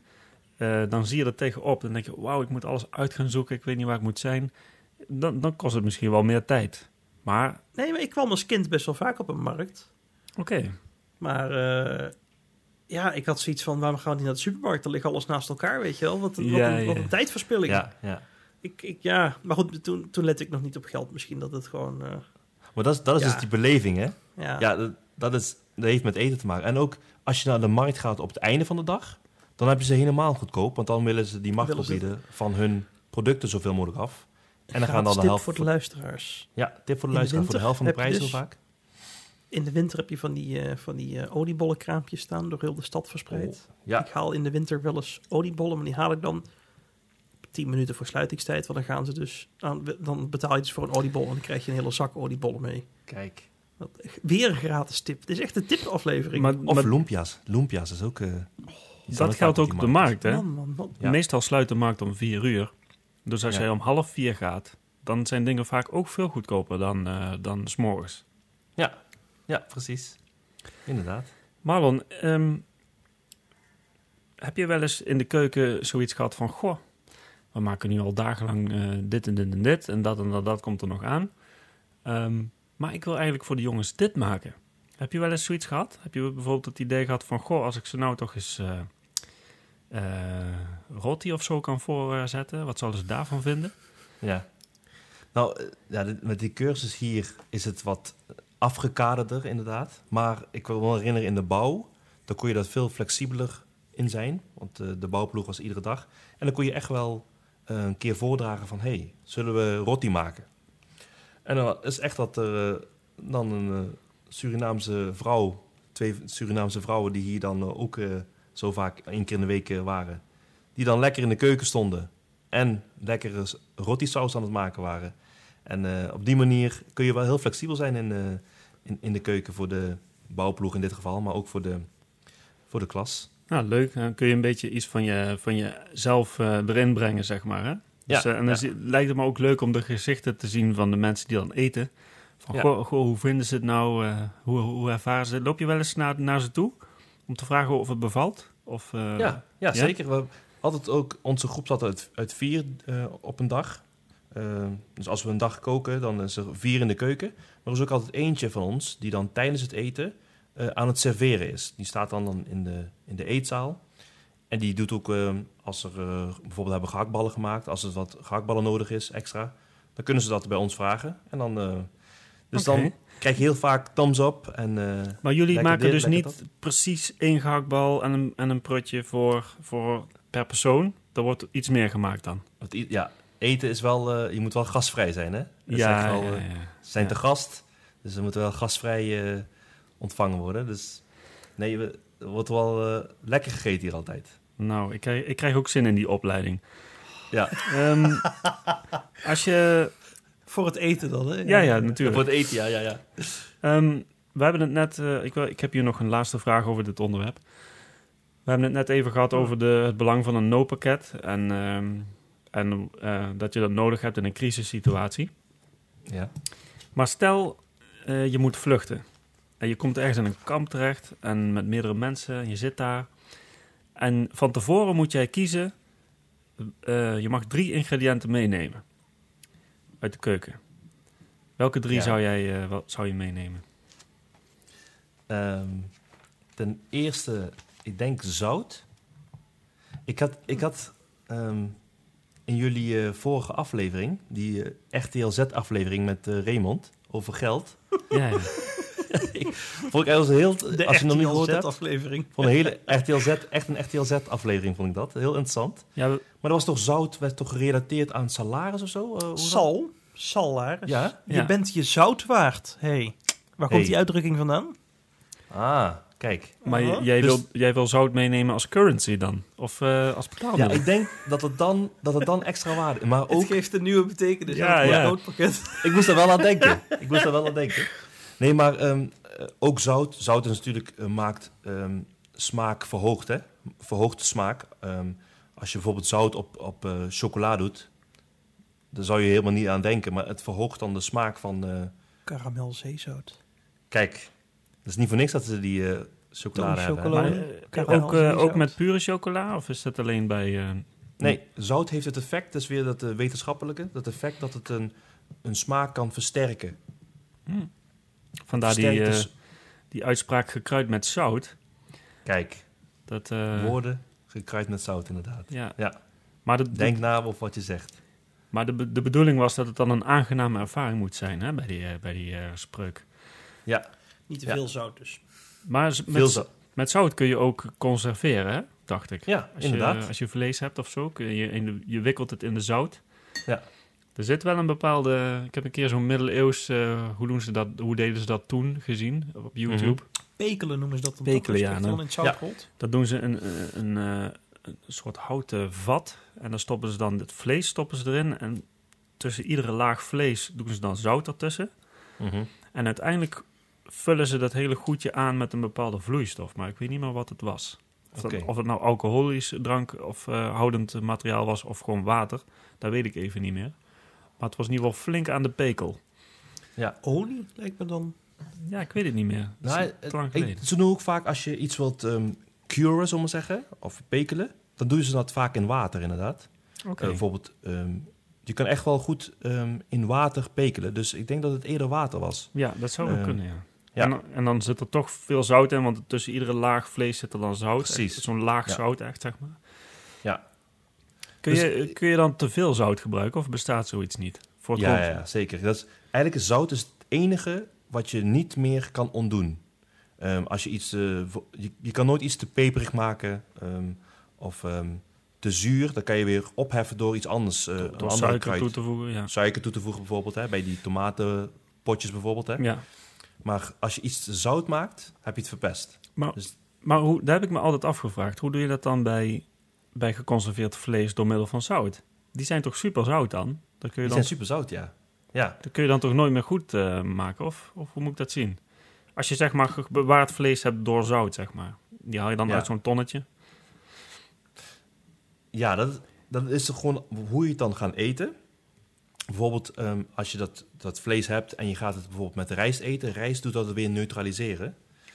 Ehm, dus dan moet je wel een balans in gaan vinden inderdaad, als je, als je zoiets gaat bereiden. Maar over het algemeen, als je een gerecht hebt, bijvoorbeeld chili con carne, en je hebt daar gewoon te veel zout bij gedaan, dan, kan je, dan is het gewoon verpest. Je kan dan niet meer onzouten. Maar misschien als je gepekeld vlees hebt dan, Ja. eh, en je doet in de rest van het gerecht geen zout, dan is het misschien nog wel te eten. Omdat die Ja. andere ingrediënten niet die zoutgehalte hebben, zeg maar. Ja, precies. Die halen dan weer, die Ja. kunnen het een beetje neutraliseren in dat geval. Ja, dan wordt het gehalte inderdaad. verspreid over het volume van de rest van de pan. Juist, ja. Oké, Dus zo kan je het wel doen. Dus dat is een van de dingen wat ik zou meenemen. Dus dat is zout- ingrediënt 1. dat is, Dat is ja, oké. ingrediënt 1, ja. Ja, zout, eh, ui. Ja? Dat is de, de Israëlieten toen ze uit Egypte gingen. Oh, de uien. wel, die waren een ui. ui. En de paprika's en de En, komkommers. Ehm, oh nee, niet de paprika's natuurlijk. Sorry. Ja, Komkommers en... ui, ja. ja. En ik moest denken, ik, ik weet niet of... Mag het ook iets, een, een product zijn of een, een apparaat of wat dan ook? Eh, ja, het is jouw eh, survival, dus... eh, Mijn survival. Een pastamachine. Oké, Een pa- hoe, hoe, hoe werkt Maar dat in dan? jouw survival pakket zit een pasta machine. Ja, Komt Marlon Nee, met, ja. zijn, met zijn rugzak aan zo. ja precies. Met een paar van die batterijen dat dat Ja. ding nog weer... Dat laat ik mijn vrouw wel dragen dan. Dit. Zijn vrouw draagt die dieselaggregaat en hij draagt die... eh, Wow. Hey, maar dat is een pastamachine met de hand, hè? Je kunt het gewoon met de hand... eh, oh, ja, oh. zo'n draaiding. Ja. Zo'n draaiding, ja. Wij Juist. vallen als complete noobs door de man. Maar je stopt dat deeg in en dan komt pasta uit. Sliertjes. Of, of hoe moet ik dat Nou, je, ja, je maakt dan bijvoorbeeld, je kan dan zelf lasagnebladen maken of eh, spaghetti maken of eh, ravioli, linguini. Kan je dan zelf maken. Gewoon door deeg en dan er doorheen te halen wordt het steeds dunner. Tot de gewenste dikte. En dan eh, kun je dat Gelijk- laten snijden door de Gelijk machine. eh, in het kokend water doen, vers. Juist. Juist. En dan heel kort, beetgaar, wat je ook bij de supermarkten kunt krijgen. En dan doet hij daar een paar, doet hij een paar uien er doorheen, een beetje zout. Hey, maar de beste saus eigenlijk is met eh uien smoren in boter. En dan heel lang laten staan, heel op laag vuur. En dan een, eh, heb je echt een, moet je wel veel, want ui slinkt natuurlijk, moet je best wel wat ui hebben. Maar dan kun je echt een hele lekkere saus, pasta saus van maken. Oké, dat wist ik niet. Hm, Ja, super super gezond. Ui- Uien zijn eigenlijk een beetje zoet, hè? Als je ze Ja. gaar maakt. Ja, hoe langer je het laat eh, op lage temperatuur, wordt het heel zoet. En dan Ik, maakt eh, het super lekker. Ja. Ik heb een keer een eh, rece- recept gevonden online. En dan moest ik eh, uien moest ik een beetje eh, kneuzen, volgens mij, in de schil. Dan moest Mhm. ik er wat olie overheen doen. En daarna moest ik ze met een beetje zout eh, besprenkeld gewoon zo in de oven zetten. volgens mij op 180 graden, magic number. Ja, denk En, wel, eh, denk wel. En, en ik weet niet hoe lang ze erin een kwartier of zo. Maar, maar die waren helemaal... ehm, die waren echt... Ik heb nog nooit zo'n zoete uien gegeten. Die waren heel zoet. En ik vond het heel lekker. En ik dacht nog bij mezelf... Wauw, ik heb dus nu gewoon een super cheap, super lekker gerecht ontdekt. Waar je makkelijk... eh, als, je, als je die combineert met, met, eh, met een beetje vlees... Nou, dan heb je gewoon een geweldig eh, re- Ja. gerecht. Weet maar- jullie ook dat... Er Ja? zit een maar aan. Ja? Dus ik had me eigenlijk helemaal klem gegeten met die, eh, met die lekkere uien. En de dag daarna, Ja. het was net een gaskamer. Er was gewoon... Echt waar, ik had nog...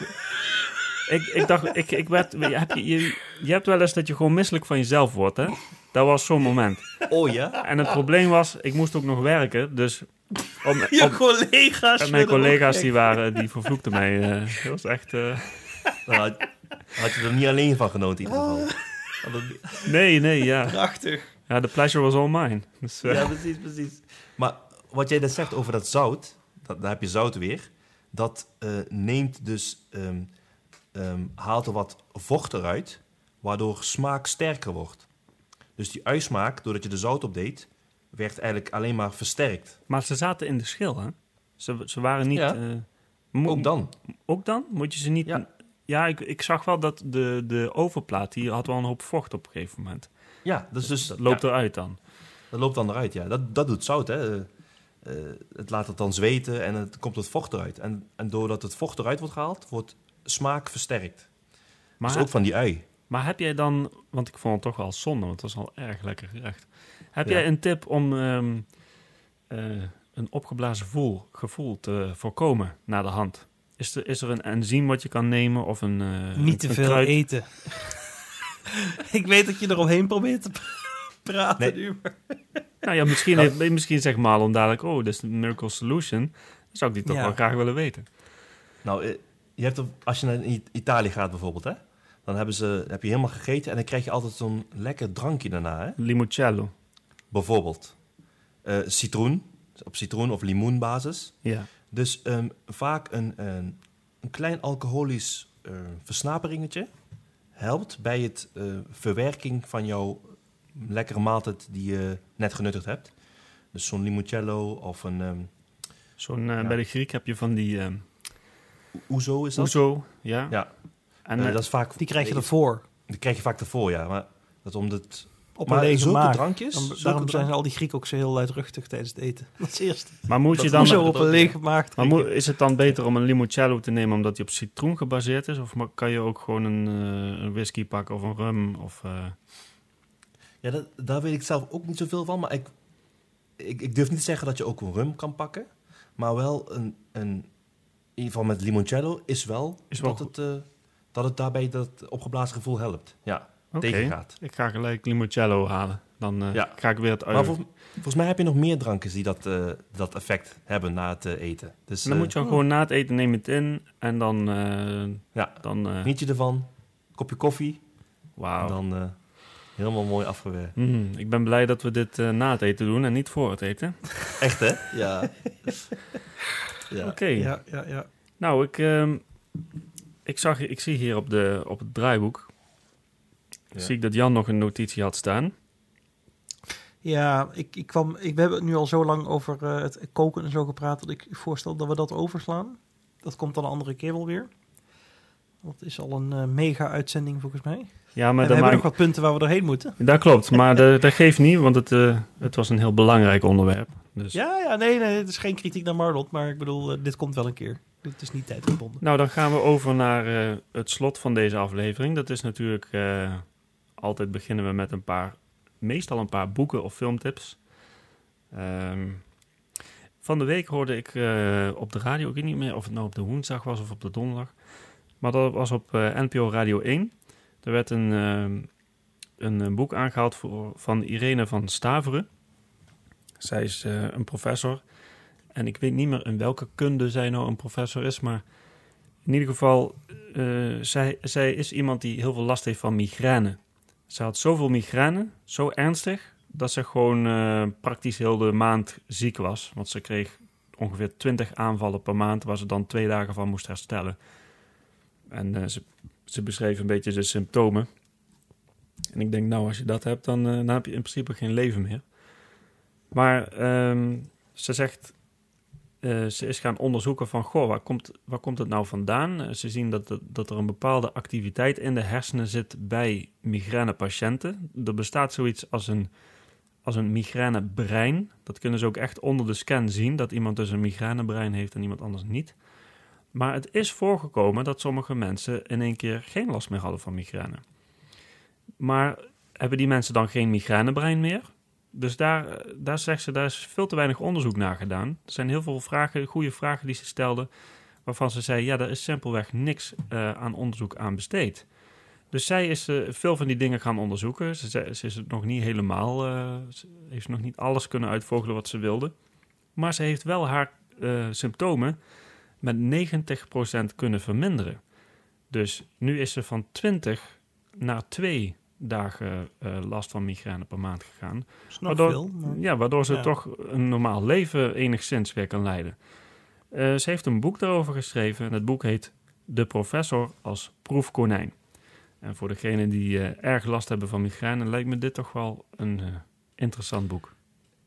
Heb jij dat boek zelf gelezen of je hoorde dat erin besproken worden? Het, eh, het boek is net nieuw, dus pas deze Oh. week eh, vrijgegeven. Ehm, noemt zij, ik ben benieuwd, noemt zij dan praktische tips of is het meer haar persoonlijk verhaal zonder daar tips bij te noemen? Want heb je daar als migrainepatiënt iets aan of niet aan dat boek? Ik denk het wel, want door de dingen die ze tot nu toe ontdekt heeft, die ook in het boek staan, heeft ze dus 90% van haar klachten kunnen verminderen. Dus het boek zal goede tips bevatten. Ik, eh, voor degene die, die last van heeft, raad ik aan om dat toch eens goed te bekijken. Het boek staat op bol.com. We zetten een link in de show notes. Maar eh, Een tientje maar, zag ik, als e-book tenminste. als e-book, ja. Als hardcover volgens mij, of eh, Ja, dubbele. dubbele. Ja. Maar, eh, maar goed, dat lijkt me het geld wel waard als dat echt iets is waar je mee zit. Dan filmtips. Ik zag hier iets staan van jou, Jan. Ja, ja, ja. Ik heb, ehm, ja, ik hoef het eigenlijk al niet meer te zeggen, want de luisteraars die weten dat ondertussen. Ik Oh. heb een ding voor geschiedenis en zo. Ik heb een film gekeken, The Monuments Man. Ik zal ook in de show notes. Dit is waar gebeurd. Tijdens de Tweede Wereldoorlog waren de Amerikanen op een gegeven moment aan het winnen. Ze stormden Europa binnen en de nazi's waren eigenlijk alle kunst uit Europa aan het wegroven. Dat hadden ze tijdens de oorlog jaren al gedaan. Alleen de nazi's hadden het plan, stel dat wij de oorlog nou verliezen, dan gaan we al die kunst vernietigen. Dus we gaan eigenlijk heel Europa beroven van alle mooie kunstvoorwerpen. Schilderijen, eh, standbeelden, gewoon alles wat er maar aan kunst te vinden was. En in het Amerikaanse leger werd een speciale divisie opgericht. De Monuments Men, wat trouwens niet alleen mannen waren, ook vrouwen. Maar hoofdzakelijk mannen. Die werden erop uitgestuurd met maar één missie, namelijk geen mensenlevens redden, nee, monumenten redden. En daar gaat die film over. De grap is natuurlijk, alle jonge mannen waren al lang in de oorlog. Dat waren gewoon soldaten. Dus het zijn een paar bejaarde mannen. En ik zeg al, het is waar gebeurd. Dus je kunt de foto's op Wikipedia, ik zal het linkje in de show notes zetten. Je ziet dus mannen op leeftijd die nog door de basic training worden gejast. En dan naar eh, de stranden van Normandië worden gestuurd. Maar die daar dus rondlopen om, eh, om kunst terug te vinden. En ze hebben ook best wat kunnen eh, terugvinden, inderdaad. Dus dankzij hun hebben we nog musea waar mooie kunstvoorwerpen in staan. Ehm, zoals wel vaker, ik ga een beetje voor de mellow, rustige, kalme... Het is een voortkabbelende film, zeg maar. Ehm, ja, dus misschien als je van dat soort films houdt... en ook een beetje kunst en zo erin... dan eh, is dit een aanradertje. Ja. The Monuments Man. Oké. Ehm, Marlon, heb jij nog een film- of boekentip? Ja, ik heb ook een eh, hele mooie tip. Even in aansluiting aan ons eh, onderwerp eten. Wat met eten te maken heeft. het is een, een film- en boektip in één. Ehm, ik heb een... ehm, ik zal, er zit een kleine anekdote aan. Ehm, een paar jaartjes geleden zat ik... is eigenlijk een beetje een vrouwenfilm. Ik hou er ook wel van, net als Jan. We houden een beetje van die chick flicks, hè. Dus ik zat die eh, te kijken met eh, mevrouw Laura. En ehm, het ging dan over koken. Het heet, ik zal het meteen vertellen, het heet Julie en Julia. Het, de film gaat over ehm, Julia Child. Dat is een, ehm, een vrouw die heeft een kookboek geschreven. Meerdere. Ehm, over Die de Art of French. Cooking is van haar, toch? Ja, en in het Ja. Nederlands heet het, eh, ik zeg het alvast, eh ik heb het hier voor me staan trouwens. De kunst van het koken. Dat is van Julia Child. Oh, ze hebben het woordje French weggelaten. Dat is een bekende ja, titel. in het Nederlands wel, ja, inderdaad. Oh. Ja, die is ook in het Nederlands vertaald. Oh. Maar ehm, wat de Julia Child, die, ging, die had dan, haar man was dan Amerikaans ambassadeur in, in Parijs, in Frankrijk. En zij verveelde zich eigenlijk als eh, rijke luisvrouwtje. Dus dat, had ze, zo, dat wordt gedocumenteerd in die film. Van wat kan ik nou doen, dit en dat. En is ze dus gaan storten op de Franse keuken. Is echt naar zo'n Franse school gegaan. En dan wordt dan helemaal gedocumenteerd hoe ze daar eh, de avonturen beleeft. En aan de andere kant, dat is ook een waard gebeurd verhaal, heb je dus in dezelfde film heb je Julie.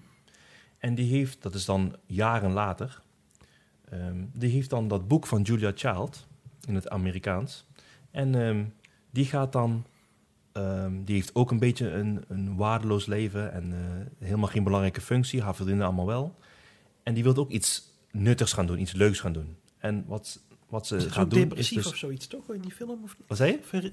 Ze is ook depressief in die film, toch? Ja, het is lang geleden dat ik ook gezien heb, hoor. Maar Ja. als, als soort van... ehm, Hoe zeg je dat? Als, als om er weer bovenop te komen, gaat ze dan... eh, Alle, alle gerechten koken van Ja. dat kookboek van Julia Child binnen een jaar.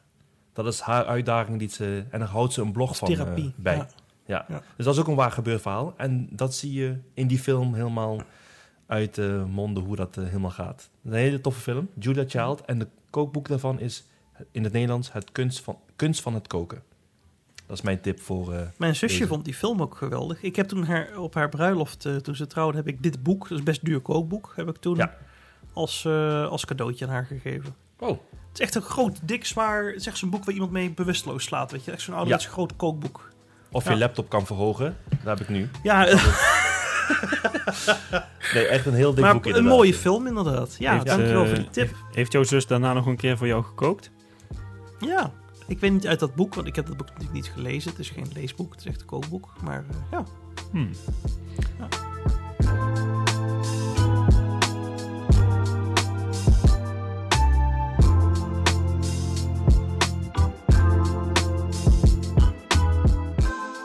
Dat was het weer, beste luisteraars.